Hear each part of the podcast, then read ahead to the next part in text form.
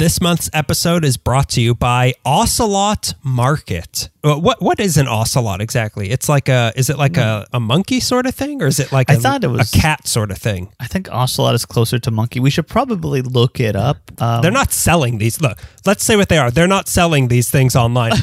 it's actually quite the you know how opposite. to you know how to get to the dark web, don't you? Ocelot Market is an online marketplace that works directly with about 100 different artisan workshops in countries all over the world to provide you with unique and fashion forward shoes, clothing, bags, and accessories from the people who actually make them, ensuring that the people actually making the products are receiving the benefits of your purchase. It's a it's a cat. Each product is unique and made by hand from artisans in countries from Turkey to Nepal to Ethiopia to Venezuela to Haiti. They've got products for women and men, plus a lot of stuff that's great for summer, which you'll need because the hottest month of the year is upon us, Greg. So join Ocelot Market in their mission to uplift communities, promote transparency, and celebrate craftsmanship by going to ocelotmarket.com today. That's O C E L O T. Ocelotmarket.com.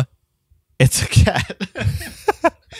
Hello, loyal LA Meekly listeners. Hello to the disloyal ones as well. I don't know what you're doing here. Welcome. Hello to the ones who have uh, wronged us and betrayed us in the past. Before we get to the actual show this month, we've got a new podcast to recommend to you, and it's called, Profiles in eccentricity. to quote their own words, it's a show about weirdos. Yep. Each episode tells a tale about someone who lives afoul of the rules most of us live by. They'll cover people like Caligula, Mike Tyson, uh, my two favorite Roman emperors, the celebrity deathmatch we've been all wanting to see. Boston Corbett, who was the eunuch who killed John Wilkes Booth, and of course, Lobster Boy. They've even had some crossover with mm-hmm. our show covering Jack Parsons and Aimee Semple McPherson. Profiles in Eccentricity is is similar to the format of our show, only if we were perverts. Only if we've been outed as perverts, which try to get me. it's hosted by John Fahey, Love him. Aaron Pita, Love him. and Matt Brousseau.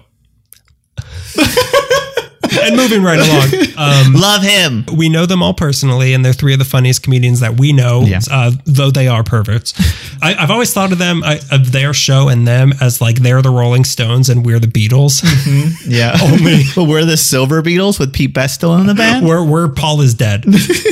They're the Rolling Stones early, and we're the Wings. The Wings. We're the It's TV Wings. that uh, that the Who threw out the window. Uh, so check out Profiles in Eccentricity anywhere podcasts are found. You're not going to regret it. It's a really fun show, and you'll learn a lot, and it's funny. So listen to Profiles in Eccentricity. wherever podcasts are sold.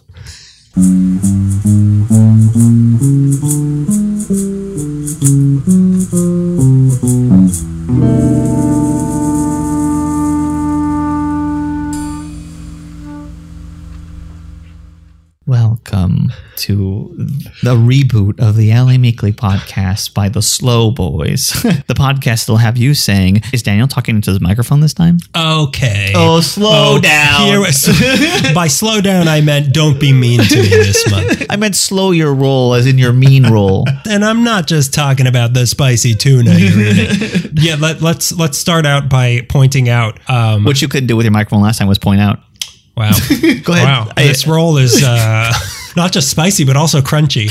Well, okay, so I got a new microphone. I was on a website. The website is www.badmicrophone.com. and I read how to use it on I'mAnIdiot.net. So I got a new microphone for the podcast thing because like we're going to be recording. Yeah. I, I even think I mentioned in the episode like I got a new microphone did. and this is and great. I'm better than Greg in every way, in every conceivable way. and I'm going way. to flaunt my wealth by using this microphone. And I was so excited to use it. I was bragging to you about Yeah. it. I'm like, this is going to sound so great. We recorded the whole episode. You went to the bathroom, and I realized that my microphone was pointed the wrong direction the entire podcast Yeah. for last month. It was pointed at you. no, no, you didn't realize till much later, but you knew that something was wrong, and you're like, "Why isn't it where I?" is-" And you're like, "I I can't believe uh, how how dare they?" And then you got home later, or no, you were here, so I left, and you were like text me as I was driving. You're like, "It was the wrong way. It I was wondering- pointed the wrong way." How dare they put back on the back of the microphone? How would I? How was I supposed to know? Because I was wondering while we were recording it, like, why does it sound so echoey? Like, I feel like I'm hearing your voice when I'm talking. yeah. So now I'm back to the old microphone because I don't trust uh, myself. That's very, it's very funny. I, I can't trust myself to see the word back and still be confused.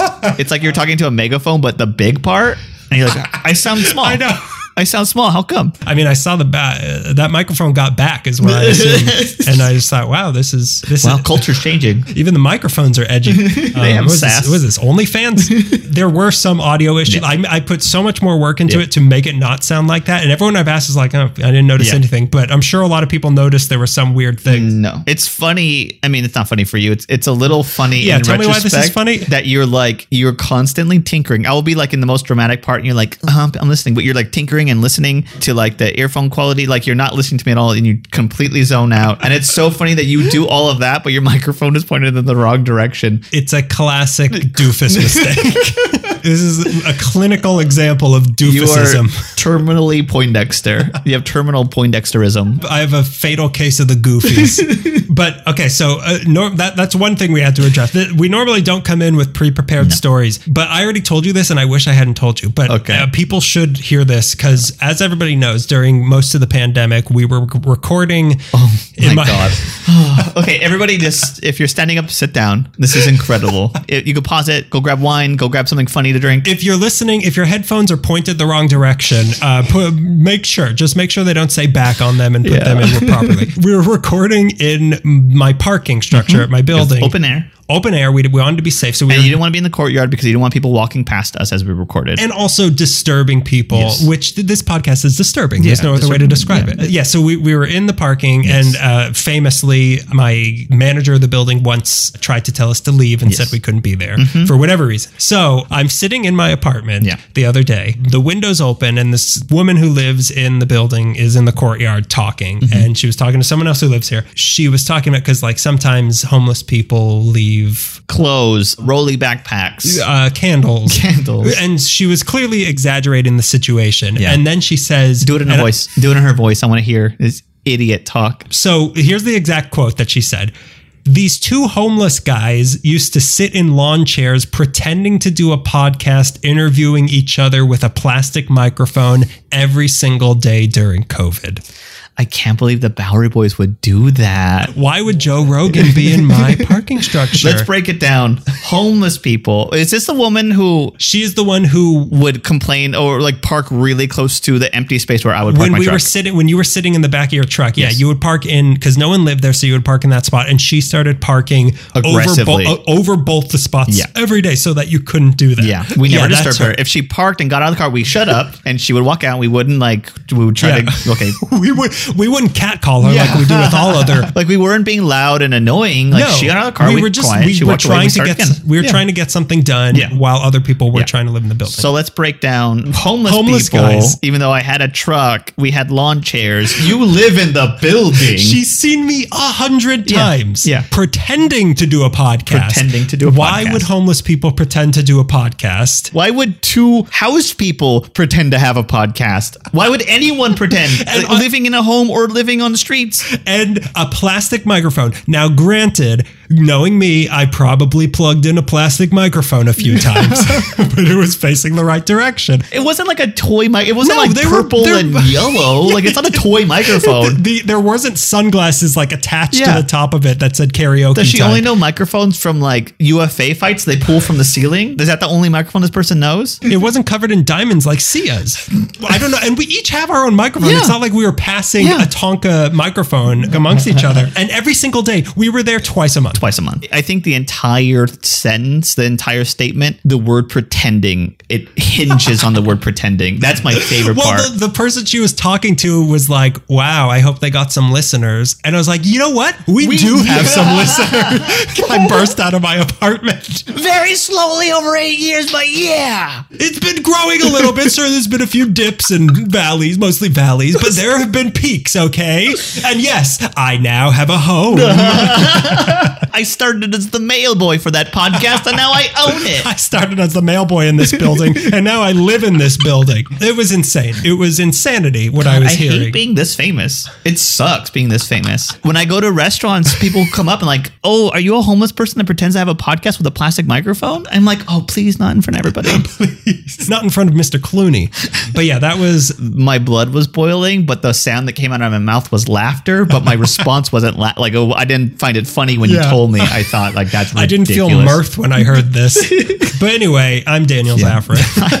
Hi, hi, I'm Greg Gonzalez, and I only sometimes pretend to have a podcast. so what'd you do? Yeah. So how? What, well, before How we talk, you? before we talk about the last month, let's let's thank we have a few new Patreon people that we should thank. Uh, Hey. It's always good to give to charity. So thanks to these people for uh, supporting us on Yeah. Patreon. Here's the people we have. We've got a familiar name to you and I, Cara McGee. Hi, Cara. Oh, it's so nice to hear from you, Cara. Yeah, our old mate from Coffee Bean Open Mic. It should traditionally be said that it was the soapbox I would put on the open the open mic at Coffee Bean, and she was part of that, and she's wonderful. because it was an outdoor open mic and we kind of liked that it was outdoors Yeah. and everyone's like i would never do an outdoor open mic and then covid hits and everyone's like Is there a parking lot I can take my yokes at? are you pretending to have an open mic at Coffee Bean? and then we also have sam vickland Hi, Sam. i keep reading it as alicia vikander Yeah, yeah, you do, and you you're like, how do I know that name? Like, you don't.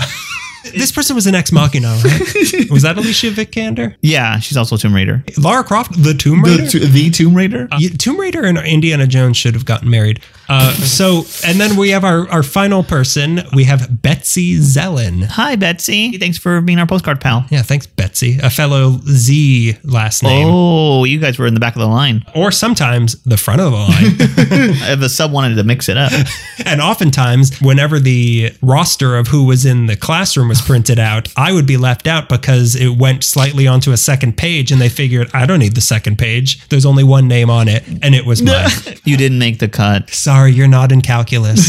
you didn't make the calculus class. Okay, so now we can talk about. Okay. Oh, one last thing. Yes, please. Uh, I started a Los Angeles history slash LA Meekly subreddit, so it's r slash Los Angeles history. So join us on there, and we'll start Yeah. a whole community and talk about things. So what'd you do in the past month? Oh my God, I don't even remember anymore. I went to my first comedy show proper at The Good Night, which is one of the places that I've really loved doing comedy at. It's a little bar in North Hollywood on Burbank Boulevard. And it was, Yeah, it's down the street from the clown. it's down the street from the clown. Yeah. it was a great show. It was called Avatar 2. Joe Kay, Kevin Anderson, Ethan Stanislawski hosted it, and Eddie Pepitone was the headliner, Brandy Posey, and um, I feel like all of your past three months of what you've done in the past month has been I went to my first comedy show. Yeah, I went to my first open mic. I went to my first comedy show. Yeah, I've been slowly like gearing towards it. But they're checking Vax records, so I felt a little safe, and it was very nice to be around friends, even though I kind of freaked out because being around people again was not comfortable for me. But it was what I was looking for. Was like, oh, I'm with all my friends, and we're all laughing like crazy people, and yeah, we'll- I've into each other's mouths. it directly into each other's mouths and trading denture, uh, not dentures. Um, Dentures. what is it? Um, you you wear it all the time. What are they called? Retainers? Retainers. We're trading retainers. Are you talking about retainers or bite guards? Because They're uh, different. Those are two different things that I wear all the time. It was great being at a comedy show again, um, and I can't wait to be more. Well, my thing of the month is uh, I I don't know if we, I think we might have talked about this place in the candy episode, or maybe we did research on it, or I did research on it for something, Uh-huh. and then we never actually recorded it. But I went to the Monastery of the Angels, which Okay. is Tell uh, me everything because I don't know because it sounds like what you said doesn't match with candy. So I'm gonna need to know what you're talking about. It's almost like you said like it might have been in our uh, taffy episode, but I went to the Vatican. I meant Monastery of the Chiclets.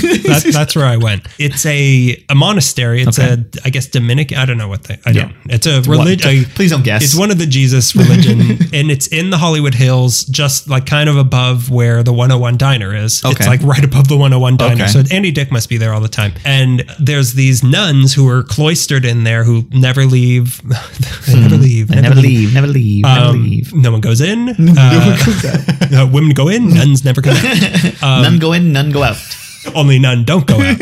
uh, yeah, they they're just like sequestered there and they do their you don't see them there's like a few places that are open like the chapel you can go into but you do not see the nuns Okay. i read one interview i guess like you could arrange to meet a nun Yeah, dying to.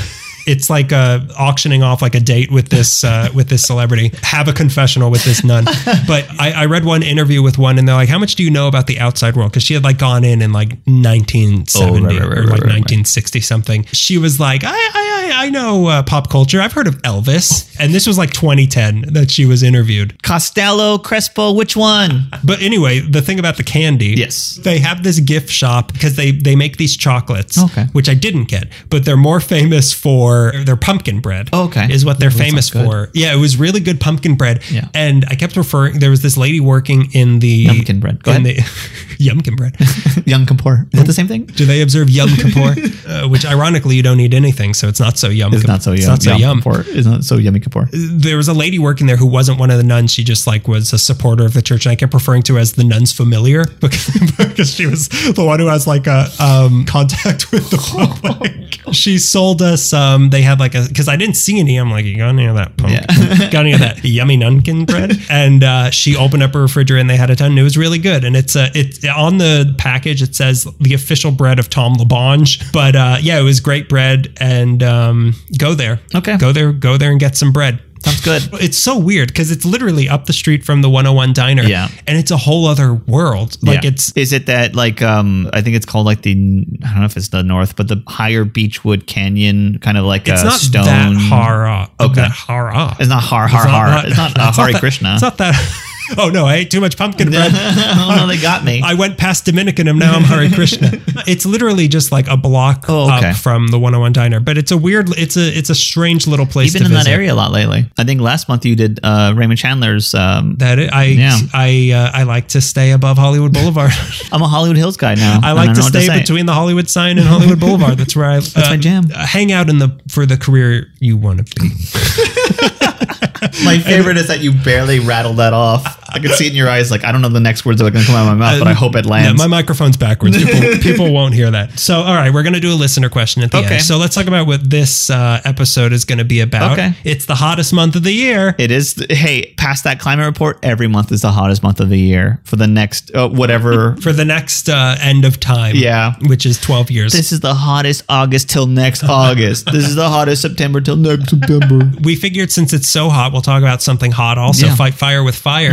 We're talking hot sauces. Hot this month. sauces and hot sauce related items. Hot sauce and hot sauce accessories. We really kind of veered on this one, but you know what? We're feeling hot, hot, hot. We covered a few hot sauces and hot related things. Yes. Um, from Los Angeles, and I guess I'm going first. Would so you uh, please? let's do this. L is for the way you look in a bottle. A. The, there's there's at least four letters you're going to hear here. Let me try this again a little bit more. In the it makes more sense in the rhythm of the song. Right, go ahead and L sing it. Is for the way you look in a bottle. A. is for the second letter denoting femininity. V is very, very I C T O R I A. La Victoria is the salsa that I adore. Not really. I kind of lost the. You wouldn't let me listen to the LP before the. is the salsa that I adore. Okay, there we go. Uh, hang on. Let me try that again. Let me say, not really. I don't adore this salsa, but the- Oh, but you sang a song for it, and you I know. also wrote a song for it. I've sang a song about a lot of things I don't adore. You, you remember my song about the Taliban. Cute song, but boy, that was some strong words you had for the Taliban. Boy, did it not age well and was also prescient. so, this is one local salsa whose spicy, but not really, roots Yeah. go back to salsa's homeland, Mexico, our southern neighbor. Can we borrow a cup of salsa? No. They're like, please go away. We don't wanna We're do- traumatized enough. Please don't knock on our door anymore. Please don't knock on our door. Door. So that's where the Labaca family comes Okay. from. They had a family recipe for homemade salsa, the only kind of salsa there was in the 1800s. Yeah, yeah. And when the family decided to move to Los Angeles, California, around the turn of the century, they reserved a special seat in their wagon for that salsa recipe. They brought it here with them. When they got here, they decided to do something a lot of immigrants around the time and now decide to do when they get to a new place and need a way to make money, which was selling food. Also, in like 1900 Los Angeles, like what what are you going to do? What what job are you going to do in 1900 Los Angeles if not sell salsa? Right, right, right, right. Yes, yes. You can be William Mulholland or you can sell salsa, Yeah. and there was no in between. And you got to be. That's why William Mulholland had to bring water because this salsa was so spicy, and that's what I'm getting.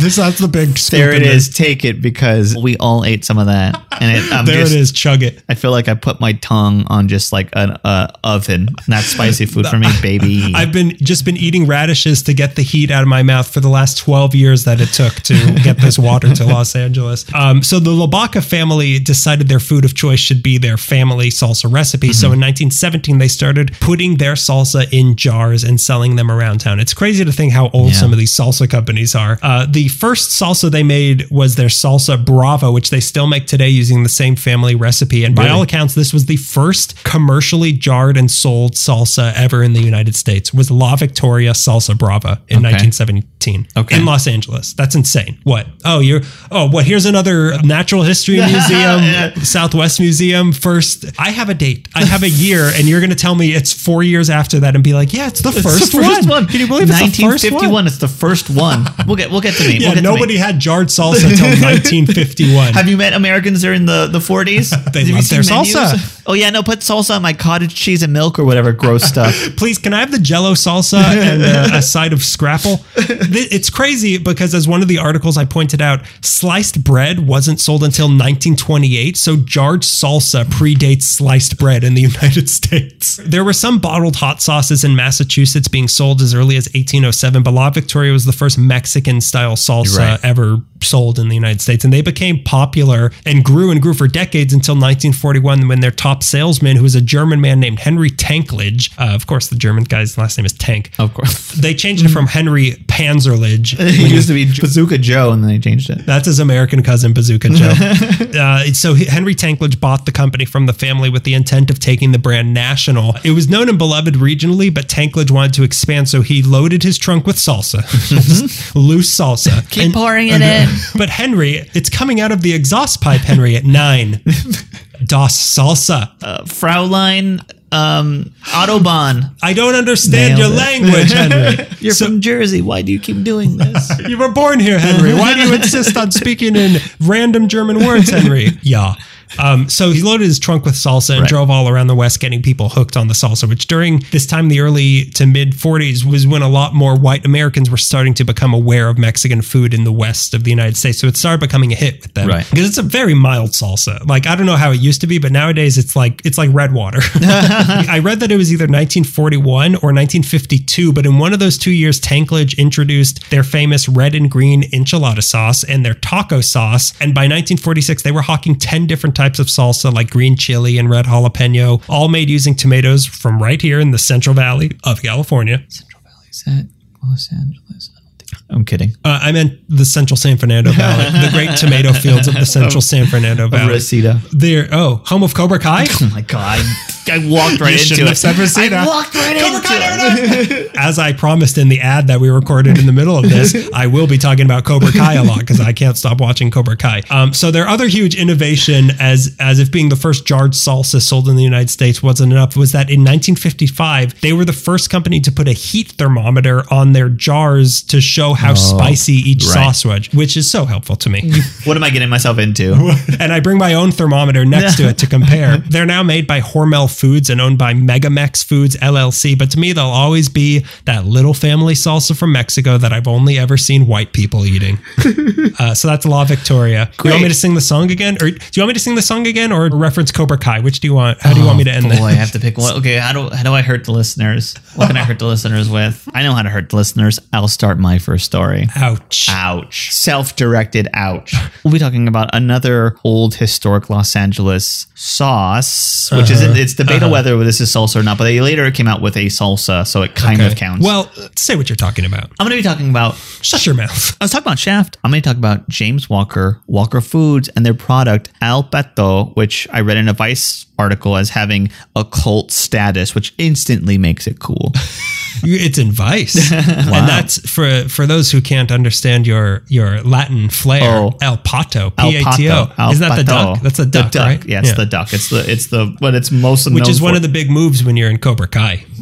Actually, Cobra Kai never ducks. Sweep ducks. the leg. sweep the legs, and then duck. the crane, the duck. There's also the otter, uh, the bear. different situations, but all useful. What El Pato is known most famously for, like you were saying, are the cans, either yellow, sometimes red, sometimes green, with a little duckaroo on the label. it is one of the most recognizable labels and a holdover from the fruit crate label days. Oh, yeah, Which- I could see that. Yeah, that- it's when the- we were marketing ducks to the United States. I mean, like how many orange crate labels had like a bear or a, like Yeah. a lion on it? And like, all right, all All right. I'll eat some lion oranges. This this orange What's isn't made of lions. what is this lion juice? the story goes back surprisingly far, and we start with James Walker, who was born in 1878. this doesn't sound like a a, a very uh, Latin name. No, James it's not. Walker. It's- So they're it's- they're, he they're just- Americans. Okay. Uh, but I'll, I'll, we'll get to why it's called Al Oh, you think Latin people can't be uh, Americans? Not in 1878. Bet Um, you wish your microphone was backwards. Because certainly your ideas are. There wasn't much I found on his childhood or where he was born, but in 1990, at the age of 12, James' father dies, and it's on him to go get a job and help support the family. At the age of 26, James and his new wife are in Los Angeles, or they were here the whole time, I don't know.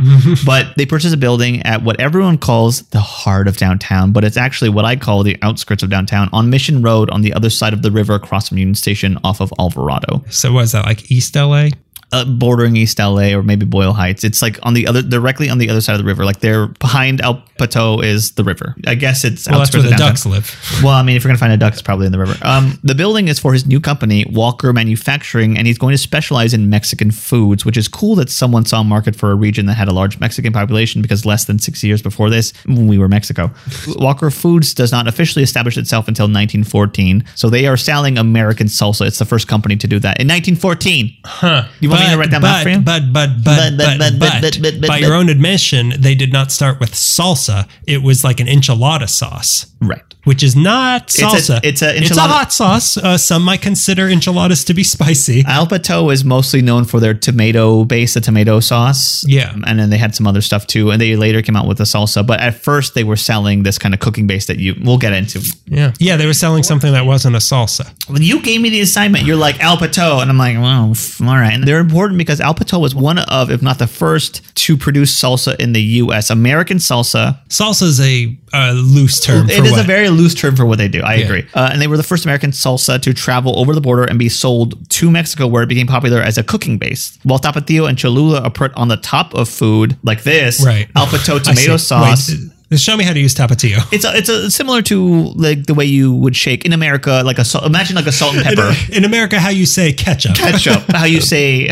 salt and pepper. So they were selling it back to Mexico. This American. The, the tomato base that they were making here in America, they were selling to Mexico, and That's then like weird. A, yeah, what do you want me? to- What do you? It's the twenties. Everything was backwards. Yeah, everything was backwards. We just came then. out of World War One. We didn't know, we didn't know Mexico from America. It's just one stretch of land. It's just one lyric in a John Lennon song. It's just one area waiting to be turned into trenches.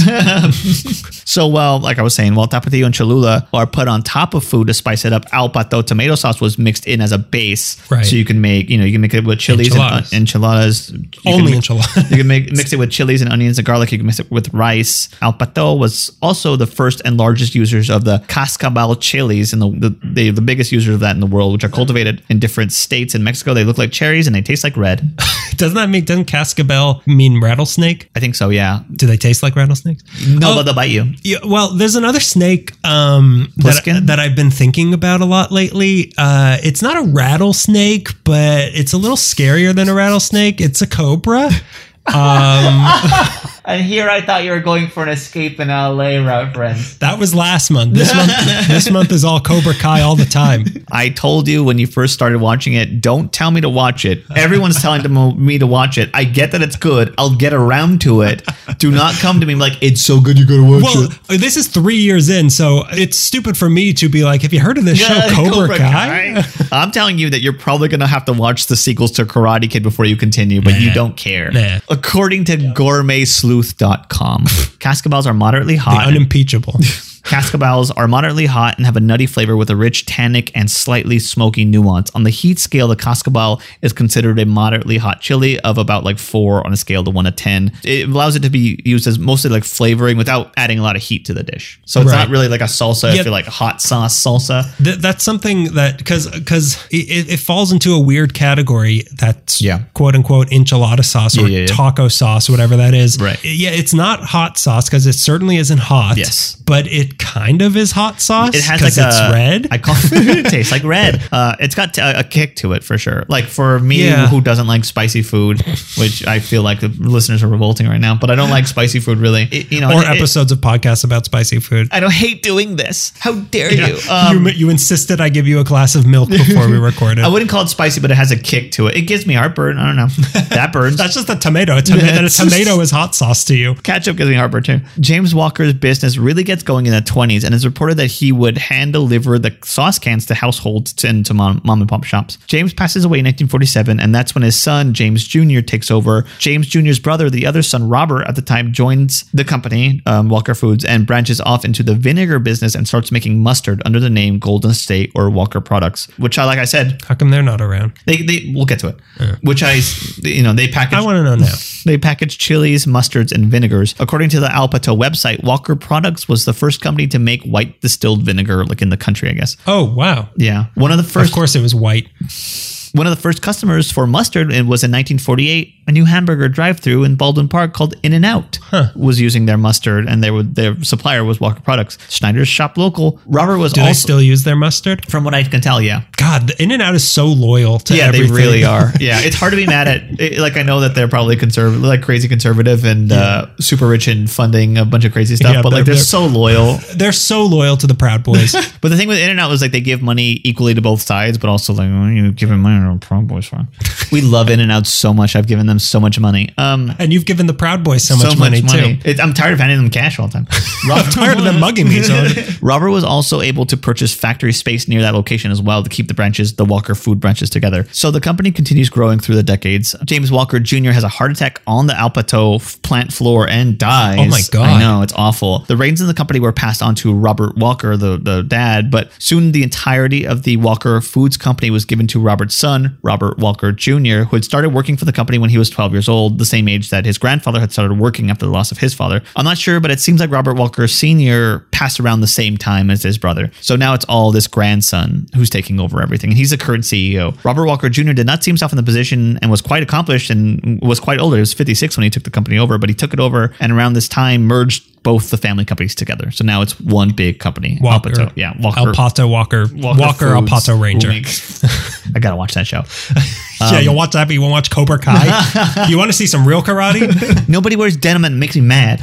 Uh, some people wear denim. so uh, Walker Foods, El Pato, they're really a family business, and not just management, but the people who work for the plant are family people. They've been working for the plant for like sixty plus years, and as Robert Walker Jr. puts it, they've devoted their lives to this company. It's like it's you, you know you work your whole life at this factory working for this company, so like it's like a big family organization. He was hesitant to take over, but he did not want to see the workers' jobs jeopardized, and he realized that it was his time to step up to the plate, uh, which is I think is admirable. Robert now owns Walker Foods with his three cousins, Frank, Russell, and Susan. Around the time they added delicious jalapeno, the green can enchilada sauce, the red can to their product line. Uh, they've added their own bottled hot sauces to the game, flavors like regular, a regular one, jalapeno and chipotle, which is a new one. And they introduced red hot tomato with jalapeno the, uh, as a sauce. And then they got themselves the Great White Whale. They added McDonald's to their client list, which is Oh, of course wow. a huge get. It's like a billion. is McDonald? Uh, They are using their mustard or their? I was wondering if they if Is that they the make secret sauce? Secret sauce. It's mustard. Enchilada sauce on my Big Mac. I was thinking like now that I have like spicy chicken, I wonder if they use any of that ingredients. But they like they probably use vinegar for something. They use mustard for sure. They don't have anything with jalapenos in the menu. They make Mc, McFlurries too, right? They also make uh, cream from McFlurries. Yeah. they make whatever issue breaks uh, McFlurry machines. That's what they make. They make that. Every single time I try to redeem a free McFlurry voucher and the machine's broken, that's El Pato. you know who to thank now. There was trouble in 2013 when they had to pull El Pato's salsa picante off the shelves after the FDA found a troubling amount of lead in the oh, sauce. oh boy. According to the article, and I don't know if this is true, but it sounds like all hot sauces have a little bit of lead in it, but some of them get flagged for having that excess of lead. I don't know if that's true, but it sounded like what the article was making it sound like. Walker fought these findings and said it was not as high as a report was claiming, but he also said that someone would have to eat a lot Someone of it. put that lead in there. Just a bullet floating in there. and he's like going insane like the late era Roman emperors because he's had so much lead in his system. And he made his vice president a horse. You got to trust me on this. You just have to trust me. He knows what direction to go The. CEO is now an actual duck. There's no lead in our sauce, quack. Yeah, listen to that, duck. That looks pretty on it. He's got the idea, quack. See how he's pooping everywhere? He's on. He's on it. See, there's no lead in that. There is duck poop. Taste it. Taste the lead. See, no lead. He also was saying like you'd have to eat like a lot of it in a short amount of time for it to like. Which leads Kill us to you. our El Pato challenge. Yeah, so, enter the American Southwest. I'll eat all of it. But the, the article had this statement: If a child were to consume the sauce twice a day for a year, they would be exposed to 1.1 uh, to 1.8 micrograms per deciliter of lead, according to the study. That's significantly less than the CDC's established limit of 10 micrograms per deciliter. So, like, it was high for what is usually you get, but you'd have to like you'd have to eat so much of it in a short amount of time for it to affect you. So they weren't that frazzled by this report. I could I could eat it. I could make I could get affected by this.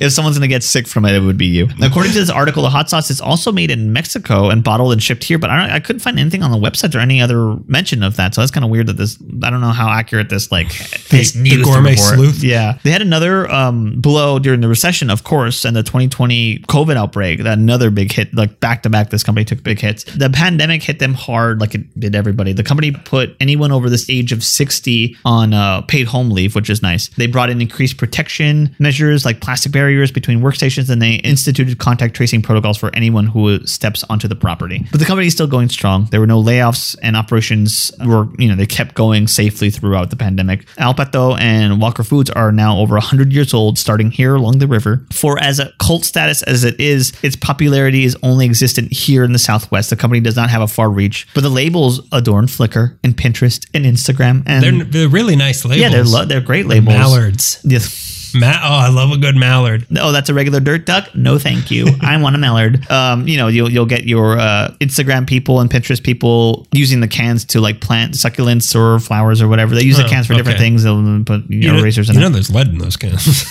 That's not good for your succulent. it's breathing now. The label's reach is greater than the sauce, which is well loved in Los Angeles. It's not really a hot sauce, so people don't make a big deal about it. But it, it's like a staple in a lot of Latino households. So it's something it like gets lumped in with like Mexican. Yeah, that's food. what I'm talking about. Yeah. Like it, it's not salsa, but it's if you're going to look for El Pato in a in a grocery store, it's going to be in the salsa section. Ish, yeah, it will. Yes. So that confuses me. That's weird that it was a, a white guy named Johnny Walker or whatever you said. Oh, Johnny Lawrence?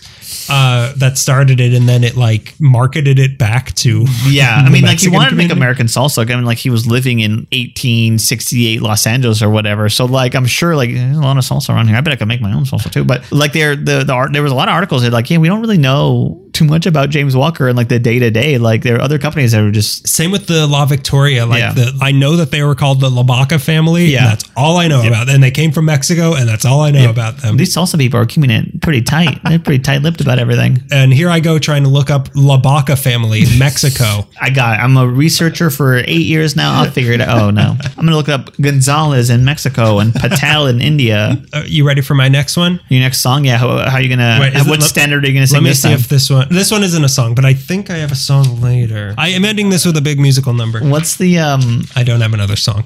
Is it a liar? What do like um? yeah, you're a liar saying that hot sauce came out. Pants on fire? Um, I don't know. Whatever. Uh, '70s Lord of the Rings cartoon where they would like bring out. Yeah, And now a- Frodo walks to the Mordor. the bard is going to tell the tale of, of La Victoria hot sauce. Please, Mr. Frodo, sing us just one song about La Victoria. The trees are walking through the forest. Blah, blah, L. blah, blah. is for the Lord of the, The rings. rings. All right, so here's my next one. Okay. Sometimes less is more, but when it comes to tamales, it's mas mas mas. I don't even know what you're going for. Tamales. Jesus. So, okay, so this one is a little bit of a stretch because what I'm covering here, uh, whenever I see anything that involves a tamale before Yeah. like the year 1980, they're always referred to as hot tamales. Right. And that's enough for me to go into a research spiral because uh, it's also a history that's important to Los Angeles. We kind of touched on it with Max Miller a Yes, little bit, did, yeah. but now it's time for someone with worse lighting to tell you about them. You sure they weren't talking about the candy hot tamales?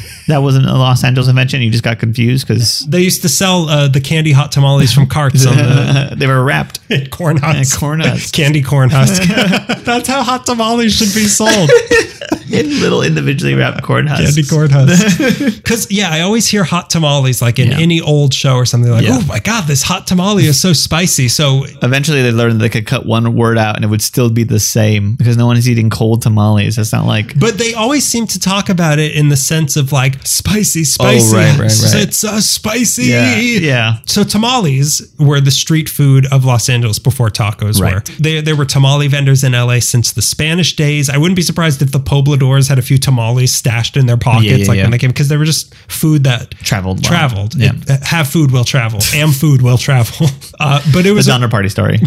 and food will travel.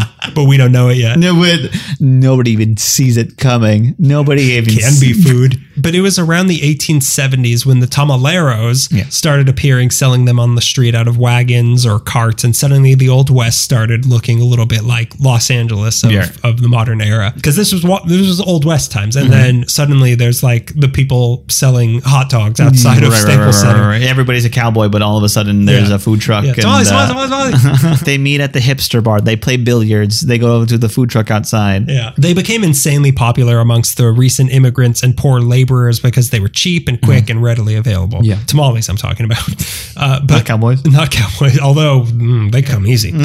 but the secret got out quick because pretty soon all the drunk cowboys coming out of the saloons late at night would stumble over to the tamale wagon demanding tamales. And when, Right. a, when a cowboy demands a tamale of you, you give him. You get them tamale. You take a clump of that gold that you found that, that you killed that for and you give it to them. Um, not to mention all the socialists and the anarchists who were holding meetings downtown also loved these tamales because they were cheap and socialists and anarchists notoriously don't have money.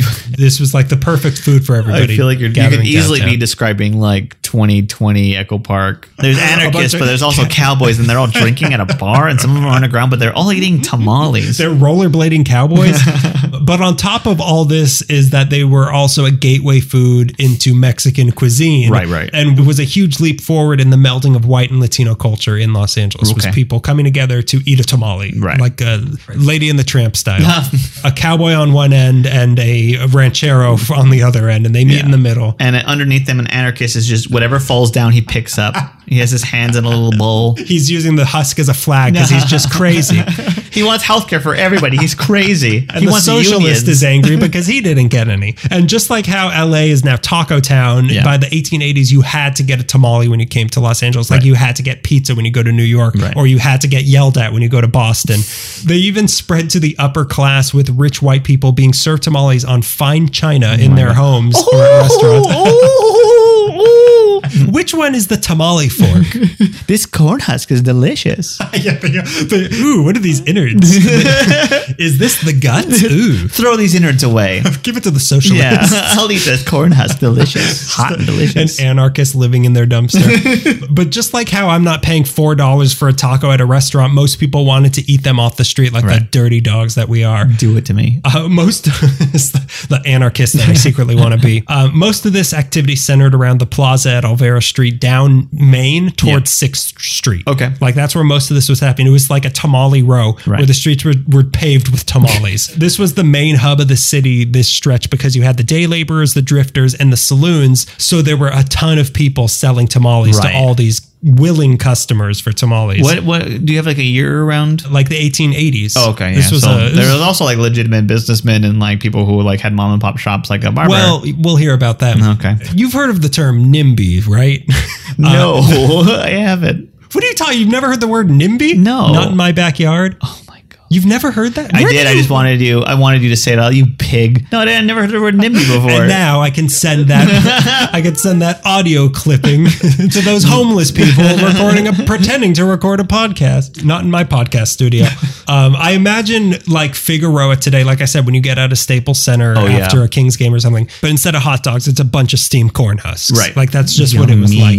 Yummy. Give it up. especially at night it was crazy on this stretch and the competition was fierce so you had to have gimmicks. Right. to stand out some people made tamales right there on the street instead of bringing them pre-made some had counters set up on oh, their carts that you could sit up to eight people oh, on one of these Oh, carts one guy had a two-story cart that he would sleep upstairs in so that he could travel all around the city selling tamales without having to go home like a tamale kung Yes. fu I come to a town, I break up a fight, I solve a problem, and I sell 30% of my tamales. please, the, our tamale warlords are, are fighting each other and it's tearing the whole town apart. And then he makes like a really good tamale Yeah. and then he just kills both of them. Yeah, yeah, I watched Yojimbo the other night also. So there's my other reference for you. I love, well, this is a tangent that doesn't have to go to the episode, but I love, do you know that Dashiell Hammett wrote Red Harvest and, And then, then- Akira Kurosawa saw it and made Yojimbo and then Whoever made Fistful of Dollars. Yeah, what's this? Oh, uh, Ennio Marc. No, that's the musician. Marconi made the Louis music. Prima, uh, Sergio Leone. Yeah, Leone made. Yeah. Uh, yeah thank you. That's Uh, all. I just like knowing let's that name fact. more Italians. Uh, Tony Soprano. Uh,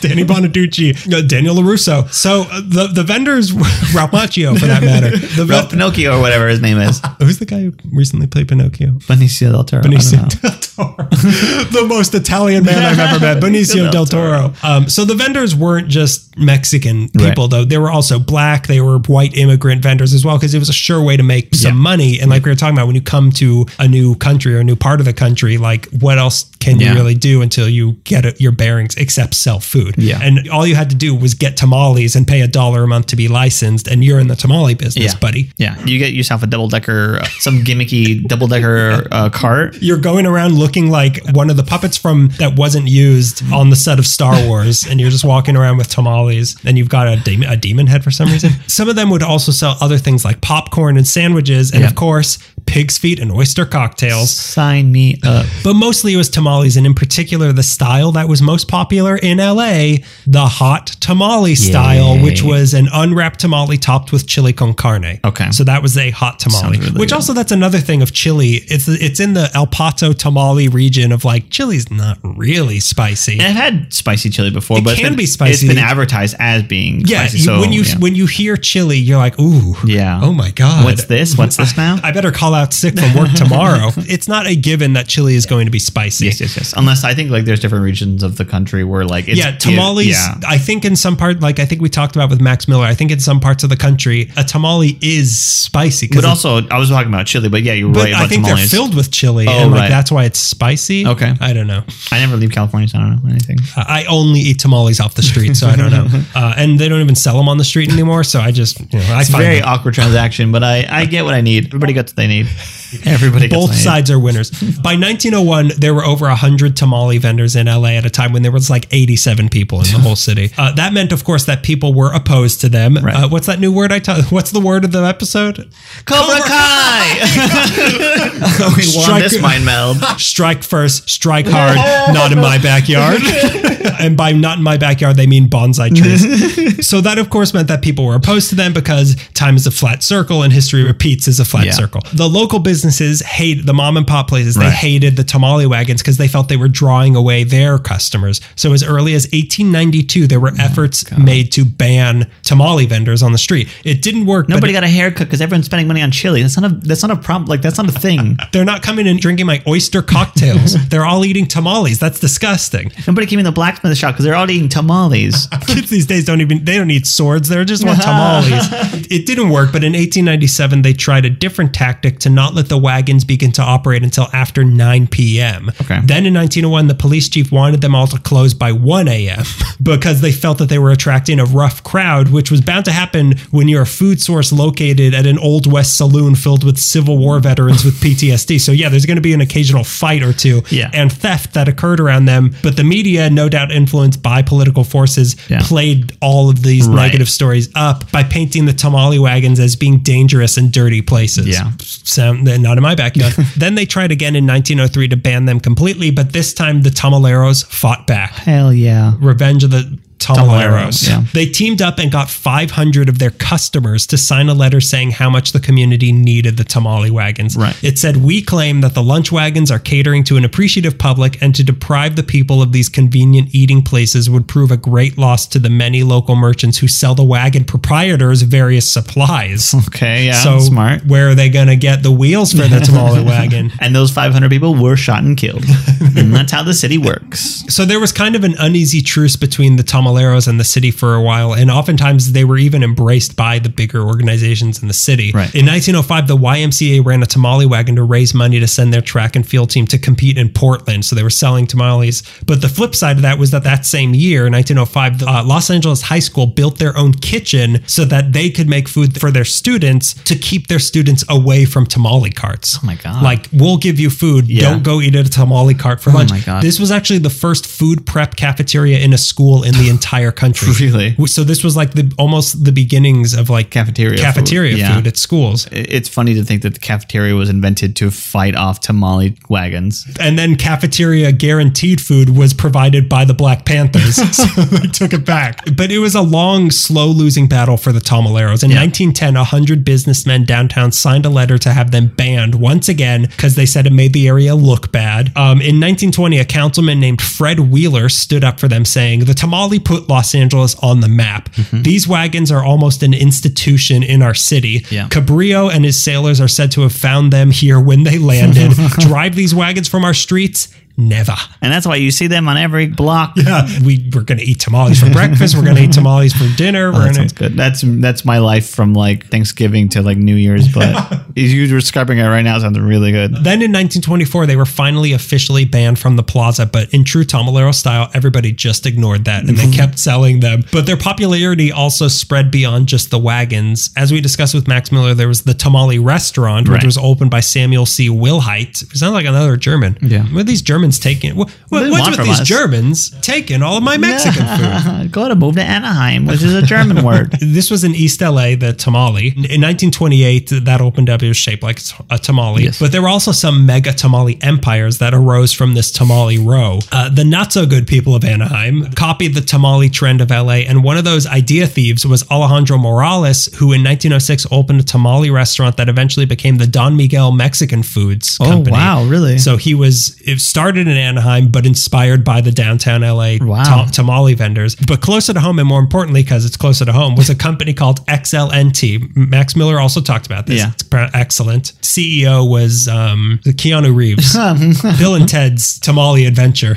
Its founding member was Mr. Burns. Got it. Bill and Ted Bogus Burrito is the, the sequel to this company. Uh, they started selling tamales in 1894. Excel, excellent. Yeah. 1894 downtown. They were doing it, but after a few years, they opened up a factory in Boyle Heights off Washington Boulevard because people loved their tamales so much, and they had to keep up with the demand. And they just kept getting bigger and bigger and bigger. They became sort of the go-to tamale brand in LA. Most likely, they were providing the tamales to the tamale restaurant. Okay. So that's eventually they became owned by a worker of theirs named Charles Crawford, not that one. Wow. And he's there. Imagine if it's that Oh my God. corrupt politician Charles Crawford started in the tamale business. Um, and he started taking them outside the city limits. He got them into grocery And he stores. shot them because he's a gangster. It is that Charles Crawford. I lied. Take that tamale behind the tamale barn and shoot it to international tamale waters. Uh, Take he, the tamale, leave the tamale. take the husk, leave the tamale. he got them into grocery stores, liquor stores, and school cafeterias. Oh, wow. It comes full circle. There were ads in the newspapers saying that they were the best on earth. They sponsored a radio show on KNX 1070. I don't know the rest. You don't know what? Are, what? The Wave, Big boy? In, are we talking about Big Boy? News 98. What are like? How, how are these things going over your head that I'm saying to you? KNX 1070 News Radio. Okay, you need to understand that I'm dumb. I don't know anything about anything. If you need to know one of the actors from Adam West Batman, I can name maybe five or six of them. It's uh, it's it's still around KNX 1070. So they Oh, have a News spo- Radio? News. Their logo for excellent was in Disney cartoons, and it was in. They would like throw it in the background, and it was also in the background of Little Rascal shorts. you just see it going around. That's funny. Uh, in 1915, they got cars to start delivering their tamales rather than carts and wagons, calling it the motorized tamale wagon, which was Ford's original name for the car. It's a hard sell for Detroit, but in, in the West, it worked in the West. they became a multi-million dollar company under Crawford, making millions of tamales a year. By multi-million, I mean tamales, and also over sixty other items like taco kits, enchilada kits. They also made pizza and mayonnaise, um, Together or separate? pizza flavored mayonnaise. Uh, cut out the middleman when you put mayonnaise on your pizza. we'll do it for you. Here's a kit. when pizza's in your mayonnaise, you can have mayonnaise anytime. Uh, they were eventually bought by Alex Foods, which were a tamale company also in Anaheim that also invented Doritos. Oh, wow. Yeah. So, but now they're owned by Santa Fe Importers, and they're back in town. They're in Long Beach. Mm-hmm. They were a serious local favorite that it's kind of fallen out of favor nowadays. But they've been using the same recipe since 1906 in their signature red, white, and blue packaging. They're only found in the freezer section of supermarkets now, and they have a map on their website showing which supermarkets sell them. If you want to go, if you want to go get, get me a sack. They also have some pretty cool shirts on there, uh, Yeah. which you should get me a sack of those too. you can buy them in bags of six, 12, or just one giant tamale. Oh, yeah. Could you imagine Oh, such a thing? yeah. Oh, yeah. A fa- family it- style. Yeah, yeah, and, And and everyone just takes like a fork and just starts wolfing it down. the waiter has it like it's like on his Oh, back, and he's like trembling under the Yeah, weight yeah, of the yeah, tamale. and the corn husk is then recycled into like a, a wedding gown for somebody. They put it on the table and it like if Flintstone cars turns over, like the big rib cage. It's a living. Um, they only make chicken or beef, but you can also buy their frozen chili con carne to get real sloppy and make it hot tamale style Yeah, if you want yeah. to. Get the giant one and get Yeah. make it hot tamale. And you know what? This this Christmas season, make it a hot tamale. It, it was a hot girl summer. Now it's a hot tamale Christmas. but I'm, I'm burying the lead here, Greg. Excellent is the oldest continually operating Mexican food brand in the United States. Wow, really? That's pretty that's pretty impressive. But Yeah. in the 1920s, people started moving here from other parts of Mexico, and all the drunk old prospectors in the world couldn't save the tamale from being replaced by its sexy cousin who isn't afraid to go huskless on the street, the taco. Tacos. So the good- hot dogs from Mexico. Uh, in terms of just being able to grab And it, you have to turn eat your it. head. Yeah, you have to turn. Yeah, that's right. We had a whole conversation Yeah. before about how it's two foods that you have to turn your head Yeah, to eat. and it and expect to get wet. so goodbye tamales. I've got a date with a food that'll spill all over my shirt. So yeah, those are tamales. Cool. Um, and this is about the midway point of the episode. So we're going to take a little break. We're going to eat one giant tamale between Yeah. the two of us, and uh, we'll see you on the other end of this break. We'll see you on the other end of the tamale. If you, like millions of other Americans, are like me, then you have teeth. There's square little bones that go in your jaw. They're tiny little chiclets that you might call chompers. If you're like us, you're a bit overwhelmed by all the teeth whitening products that are on the market. So this next sponsor, which is Smile Brilliant, has provided with us some if you're skeptical of getting any sort of teeth whitening, these facts will clear things up a little bit for you. Teeth whitening does not whiten your teeth. All it does is it removes the stains and restores the tooth to its natural color. And the natural color varies per person, but for most it's an off-white or slightly yellowish undertone, like yours. Yours are like dark green. yeah, like you look at my t- teeth and you're like, oh, you drink tea, don't you? Those are made of wood, right? So here's the next fact. Teeth whitening does not damage teeth, but it does temporarily dehydrate them. When dehydrated, the pores in the enamel are open and exposed, and the open pores invite acids and sugars, which, as we all know, leads to tooth decay. So avoid or minimize acidic and sugary substances for at least 24 hours after whitening. Also, avoid staining substances as the teeth are more susceptible to restaining during this period. Here's another fact, Jacked. Tooth sensitivity is the result of tooth dehydration. When the pores of the enamel are open, the teeth become dehydrated, exposing the nerve to the elements. As the tooth rehydrates, the sensitivity will dissipate. So, to accelerate the rehydration and curb sensitivity, use a post whitening application known as remineralization or desensitizing gel. Remineralization was what Willy Wonka did to Mike TV, right? Is when it, when the Oompa Loompas are taking him away, they're like, remineralize that guy. and desensitize the other one. She's full of juice. So here's another fact caps and veneers cannot be whitened because they do not have pores for the stains to latch to. So prior to having Oh. dental work, you should whiten your teeth, restoring them to their natural color as the dentist will be color matching to your current shade. Here's the last fact for you the key to teeth whitening is the delivery device. So as long as a whitening product is a peroxide based whitener, it will remove the stains. What differentiates one product from the next is the device that holds the whitening agent to the tooth without interruption. So whitening strips neglect the crevices and molars and they slide around on your teeth. Saliva floods the generic trays because they are bulky and don't create a seal. You might want to say, "Oh, I'll try LED lights." yeah, yeah, yeah. Anything, anything. I'll Get the, try get the LED out. Guess what, Greg? Those are novelty items that add no benefit. You need a high output UV light only found at the dentist for those to work. So don't fall for it. You you you stupid idiot. I'm glad I, I kept my receipt, so we're good. The number one whitening device recommended by dentists is the custom fitted tray. That's all that's going to work for you. You can have your dentist make your tray for $300 to $600. Or guess what? Your pals here at LA Meekly, we've got a better deal for you. Head on over to smilebrilliant.com and use their lab direct mail in process for a fraction of the price you would pay at the dentist. And if you grind your teeth, also you can purchase Smile Brilliant's custom fitted night guards once again for a fraction of the price the dentist charge, which we know, I think we even talked about in this episode. I use a night guard.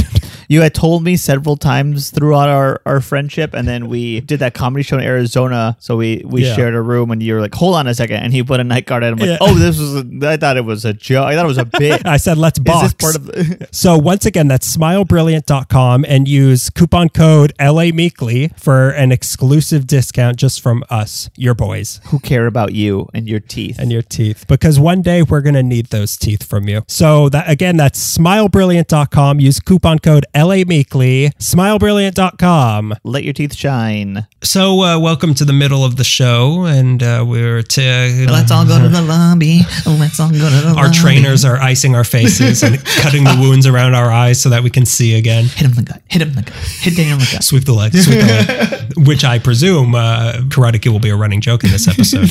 we want to take this time again to ask you, the listeners, to answer what I'm about to ask you mm-hmm. for our November episode. We are going to, the episode will be based around one question we got from a listener of ours, and we are going to answer it, and we want to hear your answers too. So send these in. Here's the question. Remember, I'm I'm dumb. Go slow, please. So here's the question Why, when there are any number of towns and cities in the US to live in, do people want to be in LA? Beyond the restaurants and museums, what are the things that are intrinsic about LA that make people want to live and work there? The things that bind you to the place? The things that are so elemental to your understanding of LA as home that it is hard for you to even conceive of yourselves being anywhere else? What is the quote unquote California dream that draws you here? The dream of the big one happening. This is the natural disaster that I've come to uh, identify crave. with. Yeah, to crave. This is the only one that I'm compatible only reason with. I'm sticking around is so that I can live through the big one or die through the big one. Those who live through the big one die by the big one.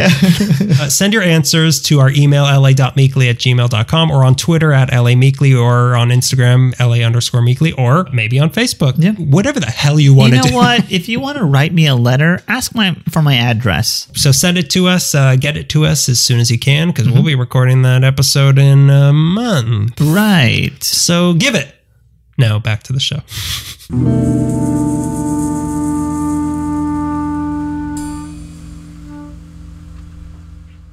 Yeah, so we're back. I still have, I can still feel my tongue a little bit. Yeah, yeah, So I'm yeah. ready to get a little spicy. I feel like somebody put a cheese grater in the microwave for two minutes and then just scrape my tongue. I'm like, oh, and people are like, isn't that spicy food good?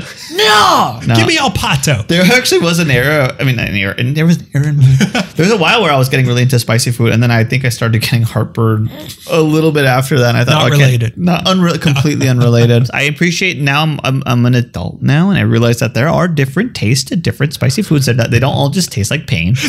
I've dabbled in some hot chickens before. I've been known to put a little bit of a uh, green bell pepper on my hamburger. I enjoy the taste of a jalapeno being near my pizza slice, but not directly I don't on mind my if there's pizza a painting of a habanero in the restaurant I am eating. Yeah, you're not a big spicy. I love spicy you food. do, yeah. My thing with You spicy like to food. get like the, I want it to wreck me. Like that's when you talk to the waiter. It's like I wanted to mess me up. there have only. I, I first I grab him by the collar. You listen here. Listen here. What's your name? Candace. I know this is an Applebee's, but figure it out. I want to be incapacitated for at least a day. I want every conversation I have for the rest of the day to be about how hot that food was. I want to have a picture of myself on your wall because I ordered the volcano curry and I couldn't finish it. Uh, there's only been maybe two restaurants I've been to where it was so spicy Yeah. that I couldn't. Okay, here's one thing. This yeah, was yeah. actually in New York because there was uh, What's New York? No. I've never heard of that before. New York City. you know they have salsa. there. There's the like a halal like Yeah. uh, like meat and rice sort of thing. Yeah. And me and Melissa went there years ago, and they did the sauce for you. Like it's a tray of just meat and rice, Yeah, and yeah. they put the sauce on for you, and it uh-huh. was some sauce. I bet they looked at you like, "How hot do you want it?" And I bet you laughed. Here's the thing. like the Here's Joker. The, thing. the first time I gave him a card, please forgive my condition. I order an uncontrollable amount of hot sauce anywhere I go Hi, I'm a problem customer. you're not going to want to serve me again. so they give it to you, and we ate it, and it was really spicy, and it was really good. We go back like four years later, and we're like, we're going back there, Yeah. and we got it, and now they let you put as much. You'd put the hot Oh, sauce Oh, on, okay, yeah, so they let us choose as much hot sauce as we put on. We put on so much hot sauce, I could eat like a third of it, and I could like it was torture. Like I could not eat Yeah. anymore. And then we had a wedding to go to the next oh day, Oh my and I was god! very sick. You had a joke ab- for a while, and you stop doing it. You're not an alcoholic. You don't do drugs, but you like go crazy for food. And you have about three stories where you're like, "I knew it was wrong to do it, but I ate all of it, and it made me miserable."